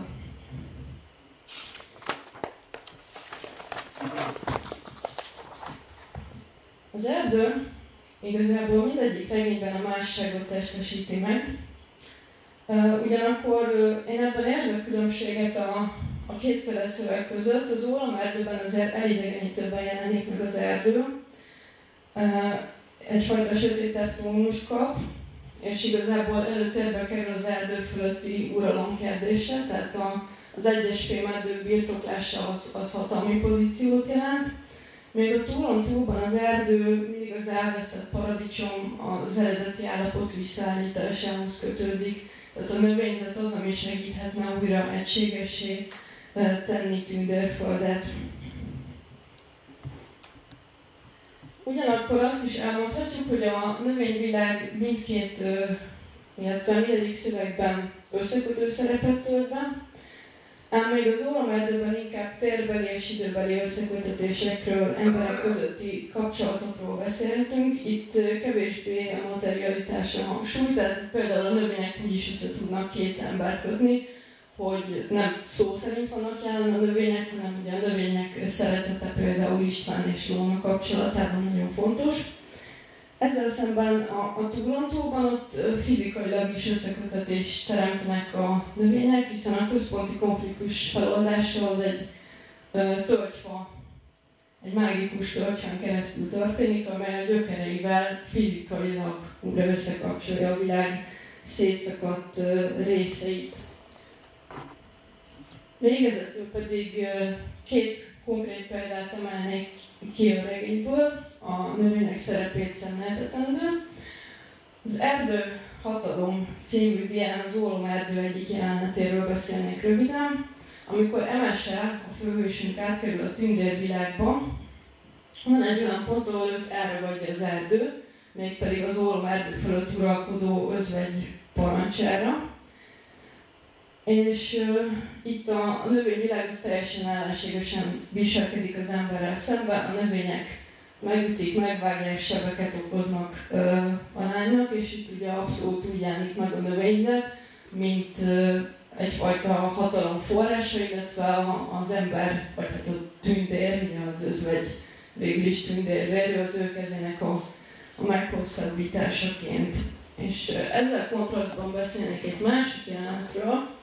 amelynek a Tölgy tündére címet adtam. Ez a túlon túlban található, mégpedig ez a bizonyos uh, zárójelenet, amely feloldja a központi konfliktust.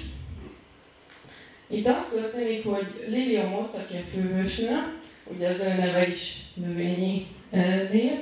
körbefonja az ördög mágiájából táplálkozó tölgyfa, az ördög így akarja börtönbe zárni az utazókönyvet, amelynek segítségével ugye le lehetne győzni az ördögöt, de ezt ugye maga az ördög nem érintheti meg. Ez a fa először ellenségesen viselkedik Libianban, összeszorítja tüskéket, növesz belé, elszívja a testéből a nedvességet, ezáltal viszont egyé válik vele, tehát meg is emlék ez a szó, hogy lilionfa. És lassanként az történik, hogy Lilium átveszi az uralmat a, a fa fölött, és a, a szorítást ölelésre változtatja, és ezzel működésbe hozza a világot újra összekapcsoló mágiát. Tehát hogy itt is ugyanúgy arról van szó, hogy a hősünk valahogy uralni, irányítani akarja a növényi létezőt, viszont ezzel teljesen más a célja. Összegezve tehát, én úgy gondolom, hogy a tündérekhez kötődő növényvilág mind három szövegben struktúrát ad a fantasztikus ternek, hiszen mindhárom regényben a tündérek létezésének tere az erdő. Másodszor pedig a tündérekkel való kapcsolata révén erősíti ember és tündér kontrasztját, hiszen a növényi létező az mindig a tündérhez kapcsolódik, és mindig ahhoz, amit az embernek meg kell ismernie, meg kell értenie ahhoz, hogy a történetek központi konfliktusát fel tudja oldani. Harmadrészt pedig a növényvilág mindig az embervilágba beszivárogva segíti ennek a kapcsolatteremtésnek a létrejöttét. Illetve még egyetlen dolgot, bocsánat, szerettem volna elmondani közben. Az itt látható kép, ez egy szobor, ami uszadék fából készült, egy japán művész Nagato Iwasaki munkája, és úgy gondolom, hogy ez nagyon érdekesen reflektál szintén erre a növényeknek, erre az ankeni jellegére, amiről korábban beszéltem. Köszönöm szépen!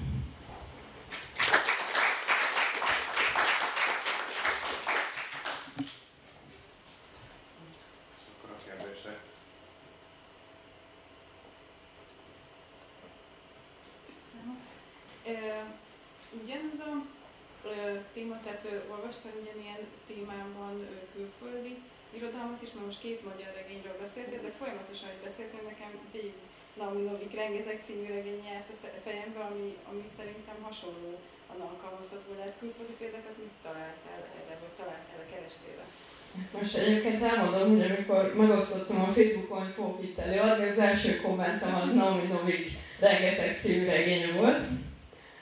E, egyébként Robert Holstockkal foglalkozom, és a Mitego erdővel, és hát egyelőre elsősorban a Mitego ciklusban vizsgáltam a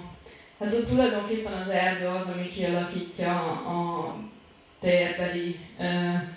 struktúrát a, a fantasztikumnak. És hát igen, valami Novik például. Most egy kicsit gondolkodom. Uh, igazából számra az volt az érdekes, hogy uh, a, tehát így visszautva akár az előző előadásra, hogy a, a növényi létező az mostanában egy kicsit, mint hogyha ha nem lenne benne így a, a spekulatív fikciónak a fővonalában, holott, vagy inkább úgy van benne, hogy a hiányában van benne, tehát hogyha most gondolunk egy kicsit a, a posztapokaliptikus regényekre akár, vagy a, a klímakatasztrófával foglalkozó regényekre, hogy talán ez egy kicsit olyan, olyan terület, ami, nem annyira érintett jelenleg, és engem viszont pont ezért érdekel. Catmindet ne felejtsd el. Igen, hát ugye, um, amit éppen most olvasok, és mivel András tudja, hogy éppen most olvasom, nekem meg nem jut eszembe, Brian Kitlingnek a The War című ö, alkotása, ami hát én ideig azt mondtam rá, hogy egy nagyon érdekes keveréke a Vitergo erdőnek és a The Heart of Darknessnek, ugyanis ott egy, egy trópusi esőerdő áll a történet középpontjában, és egy rendkívül érdekes és azt mondom, hogy kellemesen weird szövegről van szó, úgyhogy akkor még ezt is köszönöm. Engem maga az időkezelés érdekelne ezekkel az erdőkkel kapcsolatban, mert nem kifejezetten ennél a két nőnél, hanem tehát tudom, hogy mondjuk azért Tolkienben te is eléggé benne vagy, és hogy mondjuk azért nála ezek a, az erdőtípusok szintén megjelennek akár a Bakacsin erdővel kapcsolatban, hogy mondjuk az idő ezekben a, a szövegekben másképpen telik ezekben az erdőkben, vagy miben más mondjuk az adott regény normális időfolyásához képest. Mert ugye, tehát, hogy arra gondolok, hogy ott ugye azért van egyfajta ilyen felfüggesztett idő, vagy hogy egyszerűen így megszűnik az idő tapasztalat, és ugye többi szövegben, amivel esetleg foglalkoztál, ott mi az, ami jellemzi ezt? Hát igazából ezekben a szövegekben, amikről most beszéltem, ott nincs különösebb változás, bár az mondjuk érdekes, hogy egyébként a, a túlontóban lévő tündérek, ők ugye ilyen örök életű, hosszú életű tündérek, és azon például elgondolkodtam csak ennek az előadásnak a keretében, már nem igazán fért bele, hogy ott a tündéreken látszik ez az olyan szempontból fa-szerű gondolkodás, hogy ők ilyen rendkívül hosszú intervallumokban is, tehát ilyen 500 években gondolkodnak és mérik az időt, és hogy ebben is hasonlítanak a növényekhez. De olyan fajta másféle időkezelés nincsen, hogy amikor az ember szereplők átkerülnek ebbe a tündérvilágba, akkor ugyanúgy, ugyanúgy működnek. Az ólomerdőben ugye az az érdekes, hogy ott igazából a tündérek is tudnak öregedni, tehát hogy ott ö, valahogy ebből a szempontból még közelebb kerülnek az emberhez. Ö, ott viszont az nagyon érdekes ezzel kapcsolatban, amit kérdeztél, hogy ugye a Klein játszik azzal, hogy milyen igeidőben írja a szöveget, és a tündér világban játszódó részek azok mindig jelen időben vannak megírva, mint hogyha az egy ilyen állandósult állapot, ilyen folyamatos jelen lenne, az embervilág az pedig milyen múlt időben van. Illetve, hát hogyha nem tudom, hogy Holstockot mennyire ismered, ott ugye, ott ugye az az teljesen megmondja a térési időszerkezetet. Tehát, hogy ott tulajdonképpen nem is földrajzi vagy növények által létrehozott biológiai térről beszélünk, hanem ott mitológikus térről beszélünk, és az erdő mindig létrehozza a benne létrejövő mítoszoknak a, az ahhoz szükséges terét, tehát a megfelelő háttérvilágot. és igen, tehát hogy valamilyen szempontból az erdőknek mindig van ilyen tér és időformáló szerepe ezekben a művekben. Igen. Más médiummal esetleg foglalkoztál mert most így hirtelen eszembe jutott egy ilyen traumatikus filmélményem, és ilyen flashbackjeim lettek, azt hiszem az volt a cím, hogy esemény, happening.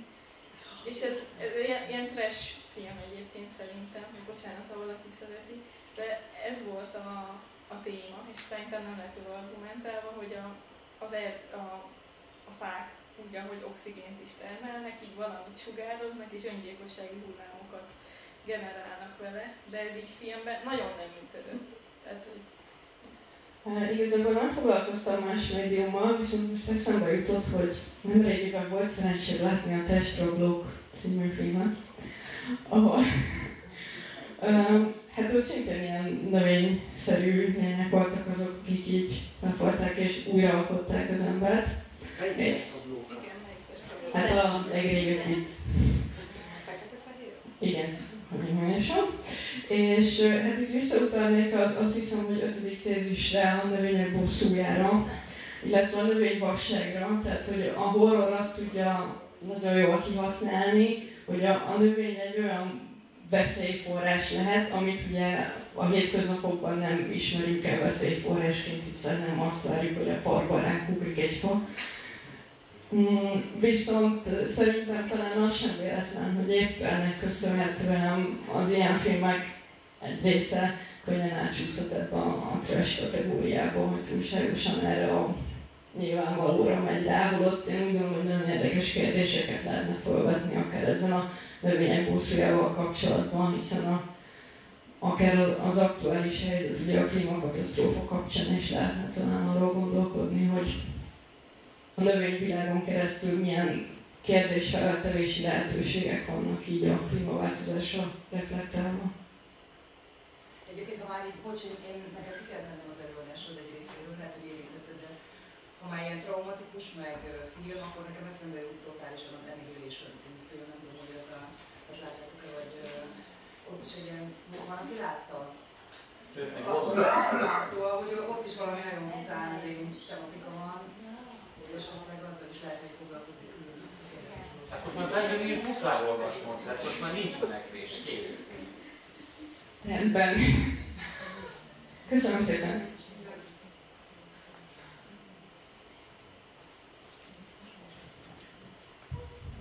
Köszönjük szépen. Akkor haladunk tovább, ugye a szünetesti utolsó előadás következik, és ez pedig Bódos Janna Mária. Közönségfilm varázsa a mágia szerepe a 21. század című előadás lesz. Uh, János, akkor megkezdjük.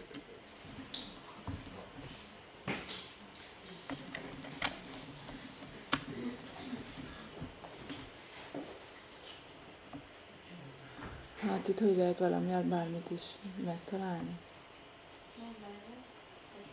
Hát ez, ez följebb, igen, és... Ja, látom már, igen, látom. Ah, ah, okay. van egy egér is esetleg. Ja, van, van, ez jó. Oké. Igen, és azt hiszem, hogy remélem ez a PP-s, sajnos nem látszik, hogy. Ja, ott van. Jó, oké. Okay. Tehát én filmekről fogok beszélni, a trash filmekről egyébként, tehát hogy félreértés ne essék, és nem magyarokról, tehát ez egy ilyen kakuktojás előadás olyan szempontból is, hogy, hogy nem ilyen esettanulmány jellegű, muszáj egyébként, vagy halljátok, mert ha nem muszáj, akkor jobban örülnek. Szerintem hallják hátul, meg ennél hangosabban is tudok egyébként beszélni. Ö, fogok, abszolút hozzá vagyok szokva. Szóval ö, reduktív, általános, felületes, ö, nem fogok indokolni szinte semmit, és példákat sem nagyon fogok tudni hozni. Pont az a lényege, hogy, hogy ez egy ilyen nagyon általános áttekintés legyen, és a legjellemzőbb fókuszpontjait próbálnám megmutatni, hogy a, a tömegfilmben, hogy a mágia milyen problémák közé, köré összpontosul. Nyilván, hogyha valakinek valami egyedi tanulmány kéne, akkor, akkor ez egy ilyen kiinduló pontként jó. Tisztán csak azért gondoltam erre, mert egyrészt nem volt időm új esettanulmányt írni, másrészt pedig, mert hogy a boszorkány fikciókkal elég sokat foglalkoztam részletesen, és mindig azt tapasztaltam, hogy amikor ilyen irányba megyek el, akkor bizonyos témák mindig kiesnek. Tehát nagyon szerettem volna végre egy olyan ilyen tanulmányt írni, ahol ezeket az apróbb, ám mégiscsak nagyon jellemző és ilyen következetesen visszatérő problémákat is, is megpróbáljam ö, érzékeltetni. Nem torról lesz szó egyébként, ez csak a, a, a, kép érdekessége miatt tettem ide, meg az, hogy mégiscsak látszik, hogy nem csak boszorkányokról lesz hanem mágusokról is, bár azért boszorkányok azok gyakrabban fordulnak elő, bocsánat, visszamenni. Kezdjük a mágia definíciójánál, nyilván a természeti világ felsőbb e, e, e, erők segítségével való manipulációjának a kísérlete. Tehát így van a mágia nagyjából meghatározva, amióta csak emberi civilizációt ismerünk, azóta ez mindig is létezett, férfiak, nők egyként művelték, de abban, hogy férfiaknak és nőknek milyen jelentőséget tulajdonítottak ezzel kapcsolatban, az nagyon eltér, de még ebben nem megyek bele. A, ami ami, ami újszerű az én kérdésfeltevésemben a mágiával kapcsolatban az az, hogy legalábbis a filmes blogokban, ahogy ez nem csak Magyarországon, hanem külföldön is elég jól kivehető. Általában az a kérdés, hogy az adott műben hogy jelenik meg a mágia, ha úgy képzeljük el, hogy nem próbáljuk racionalizálni, nem próbáljuk megmagyarázni tudományosan. Tehát, hogy elfogadjuk, hogy a mágia mint olyan létezik. Onnantól azt vizsgálják, hogy hogyan jelenik meg, mi az újszerű benne, mi érdekes a, ebben a fajta ábrázolásban. Én nem ezt a kérdést fogom feltenni, pontosan az az én megközelítésemnek a lényege, hogy nem próbálom ezt valamiféle külön lehetséges világnak egy ilyen szó szerint érthető elemeként kezelni, hanem megpróbálom valóban a való világgal valamiféle összefüggésében szemlélni, és így a kérdés az, az nagyon ö, élesnek tűnik, de azért van értelme, tehát hogy ha nem önmagát jelenti a mágia, persze minden esetben fogja azt is, akkor vajon mi egyebet fog jelenteni, tehát milyen hordalékai vannak, mit jelent még az adott szövegben, mire reflektál a való világból annak a számára, aki, aki ezzel a filmmel szembesül. És többnyire arról van szó, majd ki fog derülni, hogy valamiféle érthetetlen jelenséget magyaráz a világunkban, vagy pedig tabuszerű jelenséget, tehát amiről nem akarunk közvetlenül beszélni, vagy köz, igen, közvetlenül beszélni, ezért csak közvetve valami másnak a, a, a metaforáján keresztül lehet hozzáférni és a következő témákat találtatok, és nem érnék a végére, akkor valójában a szövegben még ilyen ö, problémák fognak felmerülni. Tehát ami körül csoportosul ö, az a, az, a, tehát csoportosulnak azok a kérdések, amik a mágia kapcsán fölmerülnek az adott filmekben, az leginkább, tehát ugye számomra nyilván ez a legkedvesebb a nemek egymáshoz viszonyított helyzete, tehát erről szól az adott film, aztán, ami a kevésbé vizsgált terület, és pont ezért is hoztam be, hogy ezt is azért nézzük meg időnként, hogy a gyerekek helyzete, erre is képes a boszorkányság és a mágia is, hogy ezt érzékeltesse valamelyest. A fikció szerepének a parabolája lehet még, a technológia szerepének a parabolája, ami szintén elég közhelyes, és azért nem is fogok sokat beszélni róla, és az eszképizmusnak a parabolája, ami talán a legérdekesebb lehet egyébként, hogyha írott formában kifejtem, az lehet, hogy itt már nem lesz módom sem, meg képességem se, hogy, hogy ezt részletesen el tudjam mondani. Tehát az első kérdés az, hogy, hogy a, a, a nemeket a, a mágia az tehát a mágiával kapcsolatban a férfiak és a nők, ő miért jelennek meg ilyen különbözőképpen? Ugye tudjuk, hogy a mágusok azok ilyen csúcsos üvegben, hosszú szakállal, bottal szoktak megjelenni, a nők pedig általában nagyon csúnyák, ez fontos a történetben, vagy pedig szépek, de aztán kiderül mégiscsak, hogy csúnyák, hogyha valódi mi voltukban jelennek meg. Továbbá ilyen seprűn szoktak járkálni. Tehát, hogy vajon minek köszönhető ez a különböző ábrázolásmód. Na most, hogyha jobban megnézzük, akkor nyilván a bot kapcsán az merül fel, hogy a mágus öreg alig tud járni, ugyanezt jelzi a hosszú szakála is, ami nyilván visszavezet minket azokba a korokba, amikor a bölcsesség még valamiféle tudást hordozott, tehát ezzel kapcsolatosak ezek a, ezek a eszközök.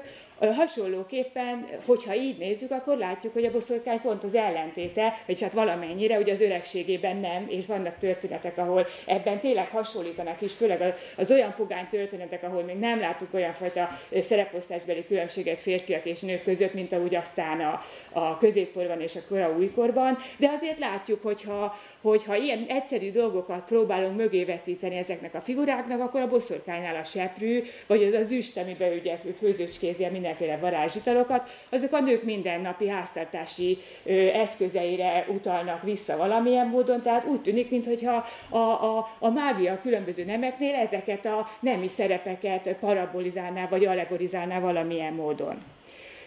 Tehát azt gondolnám én mondani, hogy a, hogy a mágus az, az a férfiak értelmiségi hivatásának ad valamiféle metafizikai alapot. Ez még érdekesebb akkor, hogyha nem csak a botot nézzük meg, meg a bölcsességet ugye a hosszú szakállal, hanem a varázspálcát is, ami a meggyőződésem szerint az íróveszőnek valamiféle képzetét foglalja magában, tehát azt a képességet, ami annak idején ugye nyilvánvalóan csak férfiaknak adatott meg, tehát hogy ők tudnak írni és olvasni, ami lássuk be, hogy egy egyszerű agy számára rendkívül misztikus és valami fantasztikus képesség, hogy hogy tud valaki ákombákomokból ilyen bonyolult tudást kiolvasni, valamint a varázsigék is ugye erre az olvasásra való képességre mennek valahogy vissza. Tehát ez azért férfias, mert hogy annak nem azért, mert csak a férfiak bírnak ezzel a képességgel, de pont azért, mert hogy csak nekik ad, ad, adatot meg az a tanulási lehetőség, amivel ezt el lehet sajátítani, mégiscsak valamilyen módon férfias dolognak minősült. Ezzel szemben a boszorkányoknál ugye ezek a természetes női jellemzők jönnek képbe, ugye ez nem azt jelenti, hogy a nőknél természetes jellemző az, hogy tudnak söpörni és főzőcskézni. Mindjárt látni fogjátok, hogy ettől függetlenül azonban mégiscsak a természetes női jellemzők azok, amik alapvetően misztifikálódnak a, a boszorkányságnak a koncepciójában. Például jól kifejeződik ez az olyan kifejezéseinkben, mint a bűbájos, meg varázslatos, meg igéző szépség, ami ugye mind azt foglalja magában, hogy a nők eleve, legalábbis az ideáltipikus verzió, tehát nem mindenki nyilván, bír olyan képességekkel, hogy szinte ilyen varázslatos módon mondjuk el tudja csavarni a férfiak fejét, anélkül, hogy hozzájuk érne fizikailag. Tehát ez szintén hasonlóan az olvasás és az írás varázslatos képességéhez, ez is valamiféle nagyon misztikus dolognak tűnhet, egy, hogyha így hirtelen nagyon ilyen egyszerű szemmel próbálok lenézni, hogy hogyan lehetnek a gyenge nők arra képesek, hogy ilyen módon ő, tudják befolyásolni a férfiakat, akik ugye sokkal erősebbek náluk, és ráadásul hát nem is hülyék. Mégis képesek ezt valamilyen módon végrehajtani. Tehát ez varázslatos képességnek tűnik, erre ráépül egy csomó más női jellemző képesség, például az anyahatalma, és most nem akarok ebbe belemenni, mert hogy a, társadalmi nemek tudománya folyóiratnak a következő számában két olyan tanulmány is meg fog jelenni, egyébként az egyiket én írtam, a másikat egy PhD hallgató, Kothensz Török Katalin, ami a, a, a nőiség és a, a boszorkányság összefüggéseivel foglalkozik, az egyik a sorozatokban, tehát a most trendi sorozatokban nézi meg, ez a Katié az ezzel foglalkozik, az enyém pedig a tömegfilmekben, tehát hogy ebben nem akarok jobban belemenni. A lényeg az, hogy szerintem ebből azért látszik, hogy valamennyire tényleg a, a, a, a nőiségnek egy ilyen misztifikált formája a boszorkányság, és miután ezek a tulajdonságok nyilvánvalóan ö, veszélyesek a patriarchális hatalomra nézve, ezért az is megmagyarázható, vagyis hogy levezethető, bár nyilván nem ilyen egyszerű módon, hogy aztán a boszorkány üldözések a kora újkorban ö, miért ö, jártak azzal, hogy az áldozatoknak a 80-85%-a nő volt. Tehát nyilván lehet ezekkel az adatokkal kötözködni, de azért nagyjából most van egy ilyen általános elgondolás, hogy ez, ez így történt. Ö, ö, igen, most a, az érdekesség ennek a dolognak, hogy a populáris filmekben nem csak a nőiségnek és a boszorkányságnak az itt elmondott összefüggése az, ami nagyon erősen jelentkezik, bár nagyon erősen jelentkezik. Hozzáteszem, hogy amikor nem így jelentkezik, hanem valami változás történik, például a Harry Potterben ugye, hogy ö, mindenkinek van varázspálcája, de mindenkinek van seprűje is. Tehát, hogyha azt megfontoljátok, amit az előbb elmondtam ezeknek a nemi ö, meghatározottságáról, akkor az valami radikális már önmagában, mielőtt három szót olvasnánk, hogy ez valamiféle emancipált világot jelenít meg, ahol ilyenfajta nemi megkülönböztetés és már nincsen. Tehát már önmagában ennyit elárul ez az ikonográfia egy filmnek a, a felépítéséről. De hogyha nem ezt nézzük, tehát hogy, hogy hogyan jelennek meg a, a nők, tehát a női jellemzők boszorkányként, akkor egy másik nagyon jellegzetes trend, ami, ami ezekben a filmekben megjelenik a nemi szerepekkel kapcsolatban, hogy hogy úgy tűnik, hogy nem csak ez a régi összefüggés az, ami leszűrődött ezekbe a filmekbe, hanem a boszorkány üldözéseknek a tanulsága, a történeti tanulsága is, nevezetesen az, hogy most már mindannyian tudjuk, legalábbis ez egy általánosan elfogadott koncepció, hogy a, ahogy az előbb elmondtam, hogy a boszorkány üldözés az a, az a hatalmas, tudással bíró, éppen ezért fenyegető nők elleni ellentámadásnak volt tekinthető, ami ugye a, a, a patriarchális férfi társadalom részéről érte ezt, a, ezt, a, ezt az osztályt, vagy hogy fogalmazzak. Tehát ez nagyjából most egy ilyen elfogadott tézis, és érdekes, hogy, a, hogy mennyire átveszik ezt ezek a filmek abban, hogy szinte soha nem teszik azt meg, vagy nem merik ennyire egyenesen bevállalni, még ha az ember érzi, hogy ez egy nagyon macsó film akkor is. Tehát, hogy a, a boszorkányok, a gonosz boszorkányok ezekben a filmben szinte mindig kapnak valamiféle jogos motivációt. Hát nagyon gyakran tűnik úgy, és ezek a filmek azok, amire akarok utalni, az utolsó boszorkányvadász, vagy a boszorkányvadászok, vagy a hetedik fiú különösen, itt nagyon-nagyon hosszú indoklást kap ez a probléma, hogy mindannyiszor hosszú-hosszú monológok próbálják azt illusztrálni, hogy ezek a gonosz boszorkányok valójában nem is annyira gonoszok, hanem csak gonoszok lettek a társadalmi elnyomás következtében. Mindazonáltal persze nem szeretjük őket, mert egy kicsit túlépték azt a határt, ami még úgy indokolt volna, mert vannak egyébként jó boszorkányok is, és ezek mindegyik filmben szinte. Ezek a jó boszorkányok pedig ugyan bírnak ugyanolyan erővel, mint ezek a gonosz nővéreik, sőt, ugye nagyobb erővel bírnak, mint a legtöbb férfi, mégis megelégednek az anyaszereppel és a főzőcskézéssel, és csak akkor jönnek elő ezekkel a képességeikkel, ha a családjukat meg kell védeni, magyarul úgy viselkednek, mint ahogy egy konzervatív társadalom elvárja a nőktől. Magyarul ezek a filmek meglehetősen erősen egy ilyen, egy ilyen antifeminista tendenciát képviselnek, persze úgy, hogy mindezt nem közvetlenül mondják ki, pont ez a poénjuk, hanem a boszorkány metaforán keresztül, ilyen nagyon közvetve, és egyébként politikailag mondhatjuk, hogy korrekt módon próbálják ezt a ezt a kritikát megfogalmazni, egy ilyen úgy tűnik, hogy egy olyan társadalomról, ahol mintha úgy tűnne, hogy a nők már túlságosan nagy hatalomra tettek szert. És most jönnek az olyan filmek, ahol ugye a gyerekek kerülnek ilyen boszorkány szerepbe, és ezekben a filmekben is azt láthatjuk, hogy, hogy valószínűleg azon túl, hogy próbáljunk meg minden témát mindenkinek elérhetővé tenni, mert ez nyilván profitot eredményez, tehát most felejtsük el ezt az üzleti aspektusát a dolognak, mert tudnélik, hogyha meggondoljuk azt a dolgot, amit az előbb a nők kapcsán mondtam el, tehát hogy a, hogy a boszorkányüldözésnek a tanulsága az, hogy a boszorkányok azok egy ilyen elnyomott, marginalizált réteg, akiknek a különleges képességei voltak azok, amik miatt őket el kellett tenni az útból, akkor hirtelen ö, azt gondolhatjuk, hogy ez milyen kitűnően alkalmas a gyerekek bizonyos érzéseinek a megjelenítésére.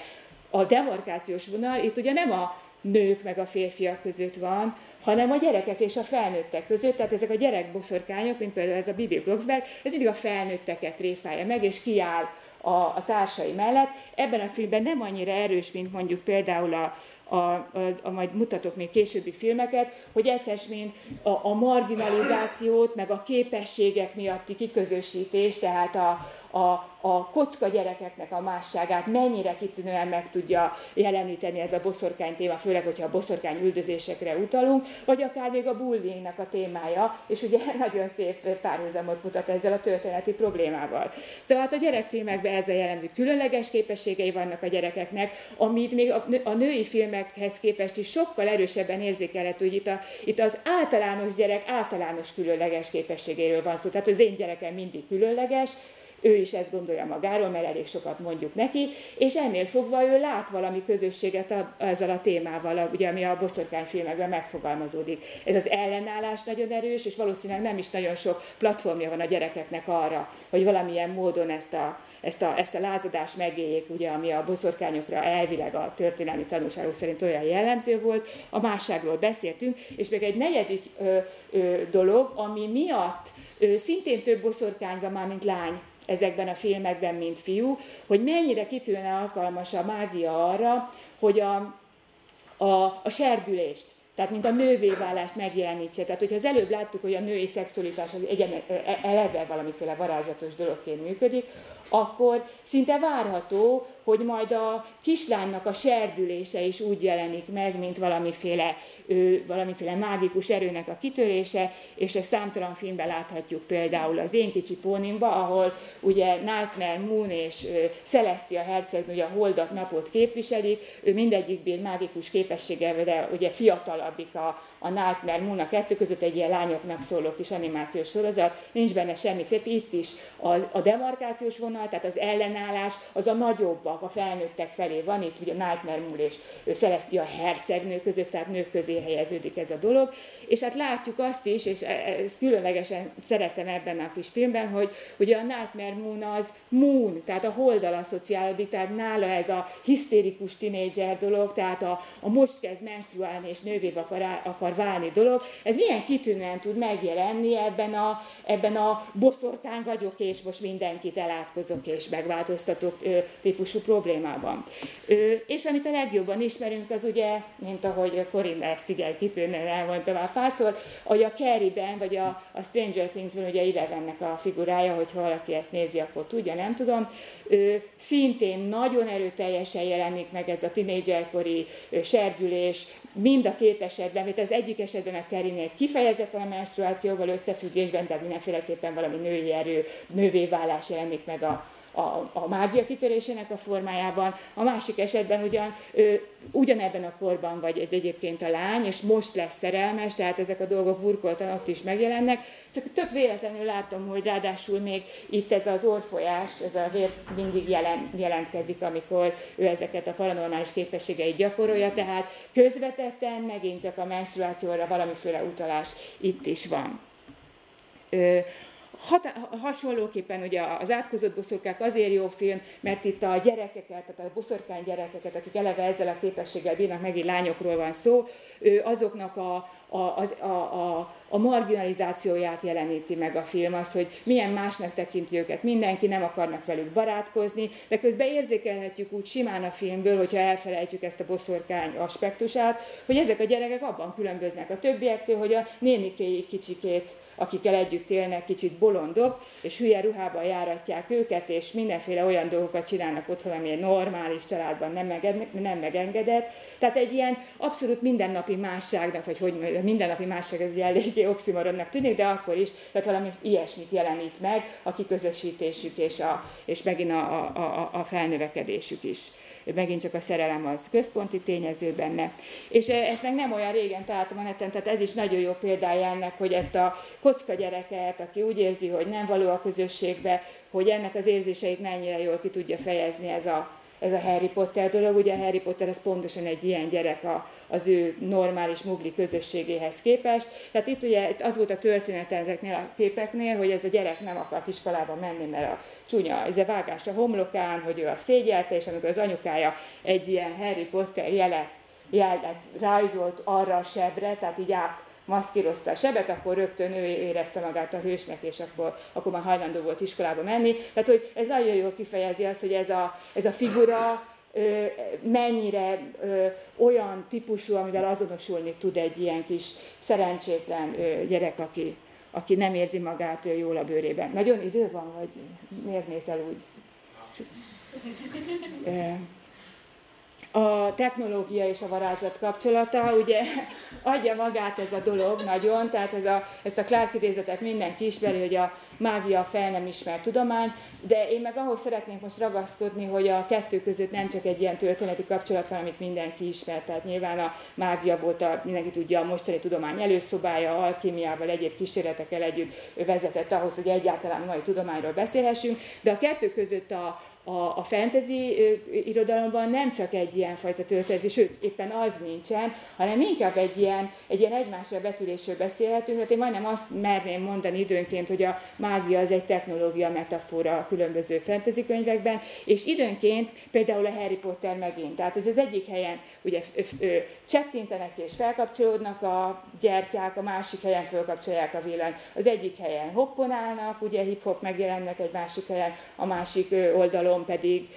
lifttel utaznak már, mint a muglik. Tehát, hogy nagyon szépen látszik ennek a két világnak a, a, az ellentéte, olyan, mint hogyha ugyanannak a színe és fonákja volna, tehát a, a, a technológia és a mágia az ilyen módon egymásra vetíthető, de ugye van egy olyan elmélet is, és ezen is tényleg gyorsan átmegyek, mert hogy ez is jól ismert, hogy nem annyira metaforáról van szó, hanem inkább a kettőnek az összemosódásáról a mikorunkban, tehát pont azt mondja Vivian Szobcsak, ugye, aki ennek egy elég nagy szakértője, hogy, hogy attól lett a fantasy és a, és a szuperhősfilm egyébként annyira divatos mostanság, szembe például a sci amit ő statisztikákkal igazol, hogy mennyire háttérbe szorul, mert hogy a, a, a a mostani technológia az emberek számára egyre kevésbé érthető dolog. Tehát, hogy egyszerűen nem tudják fölfogni, hogy, hogy még a mobiltelefon az hogy működik, én magam sem értem, de nekem a porszívó is teljesen varázslatos dolognak tűnik. Tehát, hogy én számomra ez abszolút érthető ez a, ez a, ez a képzet, hogy, hogy egy ilyen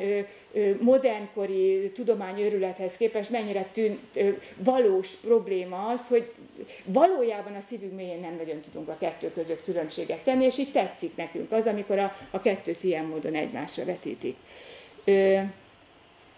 Hogy, a, hogy, a, hogy az átfedés a kettő között próbálják ezt a, ezek a képek megmutatni, hát jellegzetesen a fantasynek ezek a, ezek a ö, Na, mi a szó erre? Van egy szó, amikor ez a csoport így kialakul, most ez nem jut eszembe. Ö, nem, nem, nem a... Tehát amikor összejön ez a m, és egy ilyen küldetésre indul. Na, micsoda? Szóval ez a csapat. Na,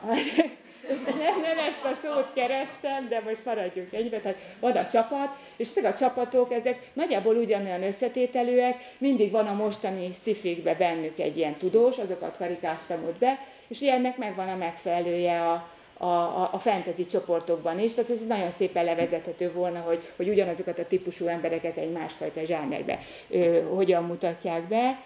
Ö, de például ennek az összemosódásnak a technológia és a mágia között egy legújabb példája, és ugye az informatika az még jobban jelzi ezt, mert az informatika fejlődésével egyre erősebb lesz ez az összemosódás. Ugye a Doctor Strange-ben nem egyszerűen csak arról van szó, hogy, hogy hogy a számítógépes trükkök tették lehetővé például, hogy ennyire fantasztikusan hihető legyen az a mágia, amit űz, hanem nagyon érdekes szerintem, hogy ez egyszerűen a felszínre jön egy ilyen háttér ö, problémából, amikor az egész film úgy néz ki, mint egy számítógépes játék struktúrája volna. Tehát, hogy ö, ugye az időhurok az egyik legfontosabb ebben a filmben, újra kezdődik a történet, aztán szinteket lépnek, maga a varázsló fejlődése is ilyen szintlépésként valósul meg, ö, virtuális világokba lépnek át, tehát például amikor megműtik, akkor kívülről szemléli a saját testét, ami ebben a kontextusban nagyon olyan nekem, mint amikor valaki a számítógép elől szemléli, hogy az avatára mit csinál. Szóval legalábbis az avatar ugye meg egy, egy vallásos, ezoterikus kifejezés megint csak. Szerintem ez az egész nagyon jól jelzi ennek a, ennek a két szférának, ami egyébként ugye semmi köze egymáshoz, ezt a, hát azért van köze egymáshoz, de nem ilyen módon, tehát az ilyen összemosodását a, az agyunkban. Itt olyan filmeket soroltam fel, ami ilyen számítógépes játék struktúrára épül, aminek a mágiához semmi köze nincs. Én úgy érzem, hogy pontosan ez az a film, ami, ami megmutatja, hogy most már ide is hogy betör ez a két dolog, tehát hogy mennyire, mennyire úgy érezzük, hogy ez, ez, ó, ez most mi volt? Valamihez hozzáértem, amit kiugrott. Aha, igen. Na és akkor most érnék rá a fikció problémájára, és itt a... Ezt nem én csináltam. Na mindegy. Szóval a, az előbb beszélt is Monita, ugye, portál fentezikről, tehát, hogy ez egy műfaj, amikor az, az áll a középpontban, hogy valami kapun, vagy akármin keresztül kell átjutni egy ilyen varázsvilágba. Ugye a Narniát mindenki ismeri, itt a varázslókban egy ilyen óra szerkezet játsza ezt a szerepet el. A Harry Potterben is a leghíresebb dolog az, hogy neki kell menni a falnak, és akkor úgy lehet átjutni ahhoz a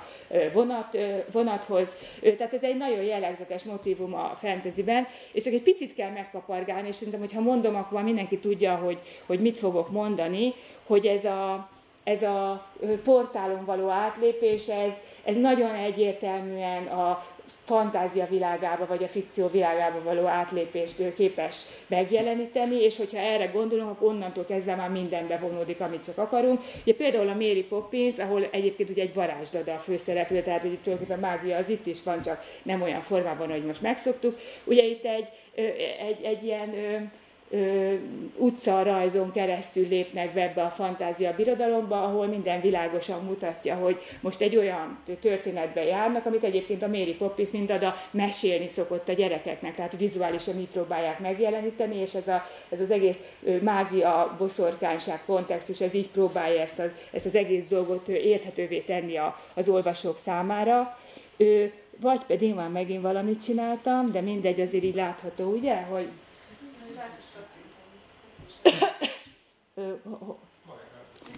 Ja, ilyedi. Csak, a, aha, megvan, oké. Okay. Szóval, hogy, hogy mint a Mond is az előbb beszélt róla, hogy a, a fikció világába való belépés az az, amikor ugye a mai világból átjutunk a, ebbe a ebbe a fantáziavilágba, de például az egyszer volt, hol nem voltba, de ugye a te példáidban is volt ilyen, hogy fordítva is át tudunk jönni, tehát ebben az esetben, ebben a sorozatban a, a varázsvilágnak a szereplői, tehát az ismert mesék szereplői jelennek meg a valódi világba, ahol én úgy gondolom, hogy tényleg egy kicsi gondolkodás után, tehát logikusan juthatunk arra a következtetésre, hogyha az egyik a fikcióba való belépés, akkor a másik magának az interpretációnak a gesztusa, tehát azt mutatja meg a film, hogy hogyan értelmeznénk mi ezeket a figurákat, vagy hogy lehet őket értelmezni értelmezni, miköz, miközben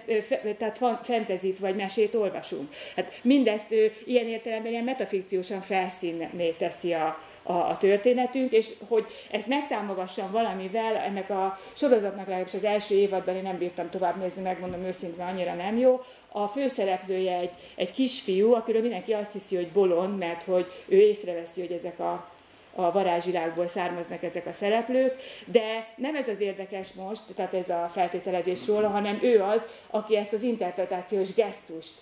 középpontba emeli. Tehát tényleg az a kérdés, hogy ő hogyan érti ezeket, továbbá a pszichológus hogyan érti ezeket, aki ezzel a kisfiúval foglalkozik. Na és most áttérnék erre, ami kapcsolatban nálad, bár első pillantásra nem tűnhet fel a, a fikciónak a kérdésével, ezek a bájitalok. Ugye majdnem minden ilyen fantasyben szerepel valami varázsfőzet, amit meg kell inni, és akkor valaki valami nagyon fontos dologban győzni fog. A Harry Potterben itt van ez a, ez a, ez a kis esemény, nem tudom, hogy ki emlékszik rá, amikor ennek a fiúcskának adnak egy látszólat, tehát ő azt hiszi, hogy kap egy ilyen varázsitalt, és győzni is fog ezen a meccsen, ami olyan nagyon fontos neki, mert egyébként is egész életében arról álmodozott, hogy ő majd ott győztes lesz, és utána pedig kiderül, hogy a Harry nem adta oda neki ezt a varázsitalt, becsapta, ő, ő valójában a saját erejéből érte el, amit akart, ami ugye érezzük, hogy morálisan mekkora tanulság, hogy ő végül is a saját erejéből ezt végre tudta hajtani. Nincs egyedül ez a történet ezzel a dologgal, ezt a kincskereső kisködményben is megtaláljuk ezt a jelenetet, esetleg, hogyha valaki még emlékszik halványan, hogy abban mi történt, ott a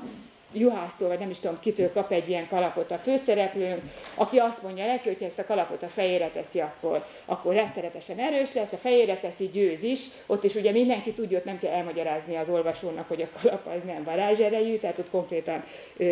csak ő hiszi azt, hogy varázserejű, és egy ilyen jelenet, tehát úgy tűnik, hogy ez egy ilyen nagyon visszatérő és nagyon kedvelt motivum ez a, ez a bájitalos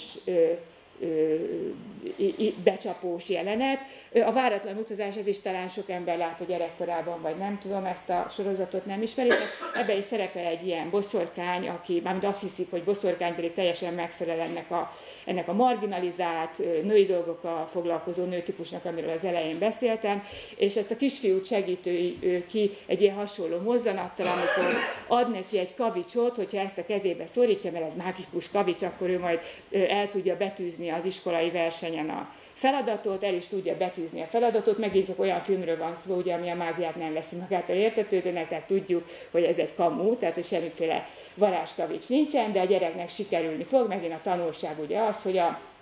saját erejéből elér dolog az a sokkal jobb, mint, mint hogyha bármiféle mágiára támaszkodna. Na most ez az a pont, ahol, ahol hogyha jól belegondoltok, akkor hirtelen így nagyon világos lesz, hogy van egyfajta összefüggés a, a populáris filmekben ö, kínált ö, ö, mágia koncepció, tehát aminek az erejével valamit elérhetsz, és a drog között mind a kettőben ugye az a közös, hogy, hogy valami más erő fog téged hozzásegíteni ahhoz az örömhöz, vagy ahhoz a sikerélményhez, és nem te magad. És hogyha ezt meggondoljuk, akkor hirtelen szembetűnőek lesznek a filmeknek azok a figyelmeztetései, hogyha mágikus segítséget veszel igénybe, ez például az egyszer volt, hol nem volt, ami szintén tinédzsereknek szóló, tehát nem teljesen felnőtt film, hogy a mágikus segítségnek mindig ára van, hogy ezért meg kell fizetni, hogy nagyon rosszul fogsz járni, hogyha ezt igénybe veszed, csak végső esetben szabad használni. Hogyha itt most bejön ez a ez, ez drog analógia, akkor rögtön az embernek eszébe jut, hogy mi is ez a veszély, amit esetleg a mágia ilyen értelemben ö, ö, allegorizálni tud. Tehát nyilván ebben gondolom nem kell magyarázni a drogra, mi ez a, ez a veszély, ami, ami akkor jön, hogyha az ember ezt használja. Ö, és az egyik olyan történet, ami filmben is megvan most már, meg regényben is, ez Lev Grossmannek ez a Magicians, ez, ez, ez, ebben a regényben számomra egészen hihetetlen módon, nagyon szorosan összefüggésbe hozza Grossman a, a, a droghasználatot a mágiával. Tehát itt az összes főszereplő ilyen young adult depressziós ember, aki egyszerűen képtelen a maga életét élni, ő muszáj drogokhoz folyamodni, most a drogokat konkrét drogként is értem, meg depresszió oldó gyógyszerként, tehát ez az egyik menekülésük a, a világnak a fájdalmai és borzalmai elől, a másik pedig a mágia. Tehát, hogy világosan újra meg újra visszatér ez a dolog, hogy a mágia számukra olyan, mint a drog, vagy olyan, mint a gyógyszer, szépé teszi a világot, de amikor megvonják tőlük, mert történik egyszer egy ilyen, hogy eltűnik a mágia világba, akkor, akkor teljesen összetörnek és maguk alá kerülnek. Tehát, hogy itt nagyon, nagyon egyértelmű és éles a kapcsolat a mágia és a drog között. Viszont még egy harmadik dolog az, az nem tudom, hogy van-e még tovább, ö, felsorakozik ezek mellé a dolgok mellé, tudni, egy harmadik dolog is segíti ezeket a figurákat abban, hogy, hogy valahogy a világgal elboldoguljanak, és ez az olvasás nevezetesen a fantasy irodalom olvasása a főszereplő számára. Ez legalább olyan fontos, mint maga a mágia használat, vagy pedig a, ezek a gyógyszerek, amik segítik az életben, tehát állandóan olvas, olvas, olvas, és megint csak ez a portál dolog, ez állandóan megjelent, tehát átlép ebbe a másik világba, és ez nyújt számára menekülést. Magyarul ez a regény, és szerintem számos film is, hogyha ezután a regény után olvassuk, akkor a, a, a fikciót, mint ilyen menekülési telepet állítja párhuzamba a mágiával, meg a, a, a bűbáitallal, tehát mint valamiféle olyan eszköz, mint a fantasy irodalom is olyan eszköz volna, ami tényleg csak menekülés nyújt, és arra való, hogy elfeledkezzünk a, a világ bajai elől, és pontosan ezzel kezdtem ugye az én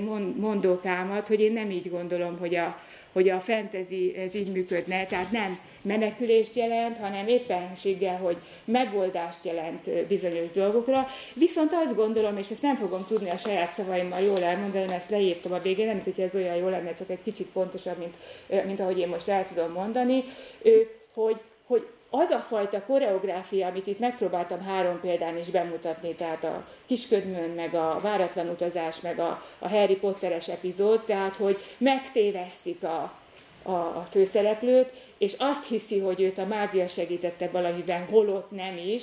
ez szerintem pontosan egy olyan koreográfia, ami valamiféle bújtatott vagy rejtett módon pontosan a fantasynek, meg a többi egyéb fikciónak ezt a nem eszképista jellegét akarja hangsúlyozni, és most felolvasom ezt a részt, mert másképp nem fogom tudni elmondani. Tehát történeteink hősei a bájita kapcsán azt tanulják meg, hogy higgyenek magukban. Amit elértek, az nem illúzió volt, ugyanakkor az illúzió segítette őket benne. Mindez az olvasásra is alkalmazható még hozzá az eszképizmus ellenében, ha ugyanis igazán van ezekben az elemzésekben, akkor az olvasás nem olyan képzeletbeli kaland, aminek semmi köze a valósághoz. Amit az olvasó az olvasottakban átél, az a saját tapasztalatának a projekciója az önismeretét fejleszti, és segít a problémái feldolgozásában, akkor is, ha az, ami ehhez hozzásegítette, puszta kitaláció, fikció, illúzió. Tehát azt akarom ezzel mondani, hogy szerintem az a koreográfia, amiben mégsem jelent a mágia valami segítséget, hanem csak azt hiszük róla, az pontosan arra az olvasási vagy fikcióhoz való olvasási aktusra vonatkozik, amit olyankor olvasunk, amikor fantasyvel vagy másféle ilyen dolgokat alkalmazunk, és esetleg azt hiszük, hogy ez puszta eszképuzmus, de valójában nem. Tehát valójában valami olyasmit találunk benne, ami segít nekünk, vagy a gyerekeknek a az életben való boldogulásban. Köszönöm szépen, ennyi lett volna.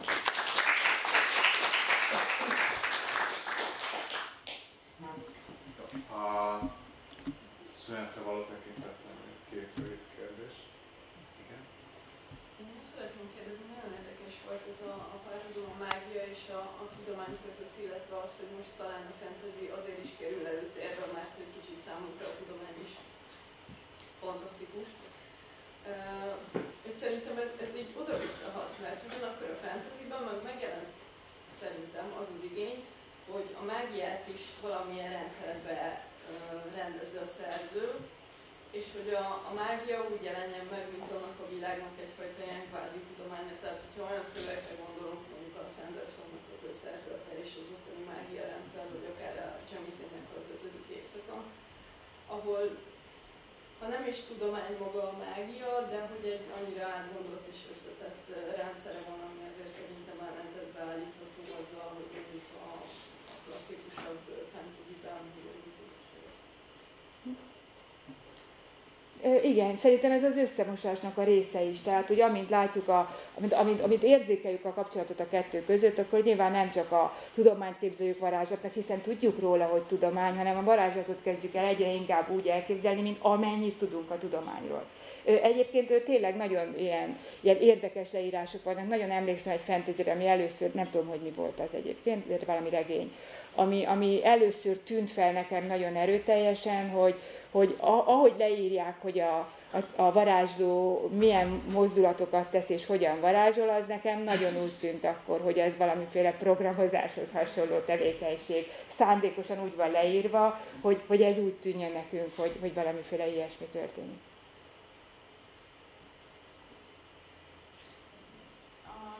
Az elején beszéltél a, hogy a boszorkányok, hogyha gonoszként szerepelnek a filmben, akkor mindig egy nagyon erős társadalomból fakadó motivációjuk van. Ugye azt hiszem ezt mondtad az elején. Hogyha egy varázslónál van, akkor, akkor nem, nem látjuk ezt, vagy te úgy látod, hogy, hogy akkor ez nem jelenik meg ilyen erősen a motiváció, vagy inkább más Más motiváció jelenik meg. Tehát, hogy a boszorkányoknál már-már kínosan gyakran jelenik meg tényleg ez a el voltunk nyomva, soha nem foglalkoztak velünk, nem ismerték el az érdemeinket, és mi akkor ezért fogunk most most tömegesen, tehát egy ilyen közösségszerűen a, a, a, a nem varázslók ellen fordulni. Tehát a, a férfi varázslók esetében, hogyha van ilyen gonosz motiváció, az van valami egyéni, vagy, vagy valami rivalizálás, vagy pedig ami a, a legjellemző, de most tényleg nem akarok ilyen nagyon klisékhez folyamodni, de nagyon érdekes, hogy a, a régebbi egyébként, amikor még ez a motiváció nem jelenik meg a, a gonosz banyáknál, ez 2007 és 10 között jelenik meg, és egy csomó filmben újra meg újra felbukkan. De hogy például a gonosz banyák, azok mindig azért akarnak ö, ö, hatalmat, hogy szépé tegyék magukat, és bármilyen fura, tehát hogy ez a végső céljuk. Még a férfi varázslók azért ennél messzebb néznek, tehát mint ahogy hagyományosan a férfi célok ennél komolyabbak, mint például örök életet szerezni, vagy pedig teremtő képességet szerezni. Tehát általában ez a kettő szokott lenni, vagy hatalmat a világ fölött, tehát mindenféleképp ilyen férfias célokat tűznek ki maguk elé. Pont azért mondtam ezt a fajtát, mert ez már nem egyszerűen csak olyan nőiessé alakul a cél, hanem ráadásul még a, a női történelemnek a sérelmeit is valahogy a, a, a film ki akarja küszöbölni, vagy ilyen történelmi igazságot akar tenni a nők felé ezáltal, vagy legalábbis én úgy érzékelem. Jó, köszönjük szépen. Javaslom, hogy a, most egy fél órás következik jól emlékszem, fél, fél fog, folytatódni, és akkor még a lehet folytatni, hogyha kifelé haladnak, haladnak, akkor pedig uh, egy kis snack is vár rátok, úgyhogy uh, fogyasszátok bátran, és akkor találkozunk fél négykor.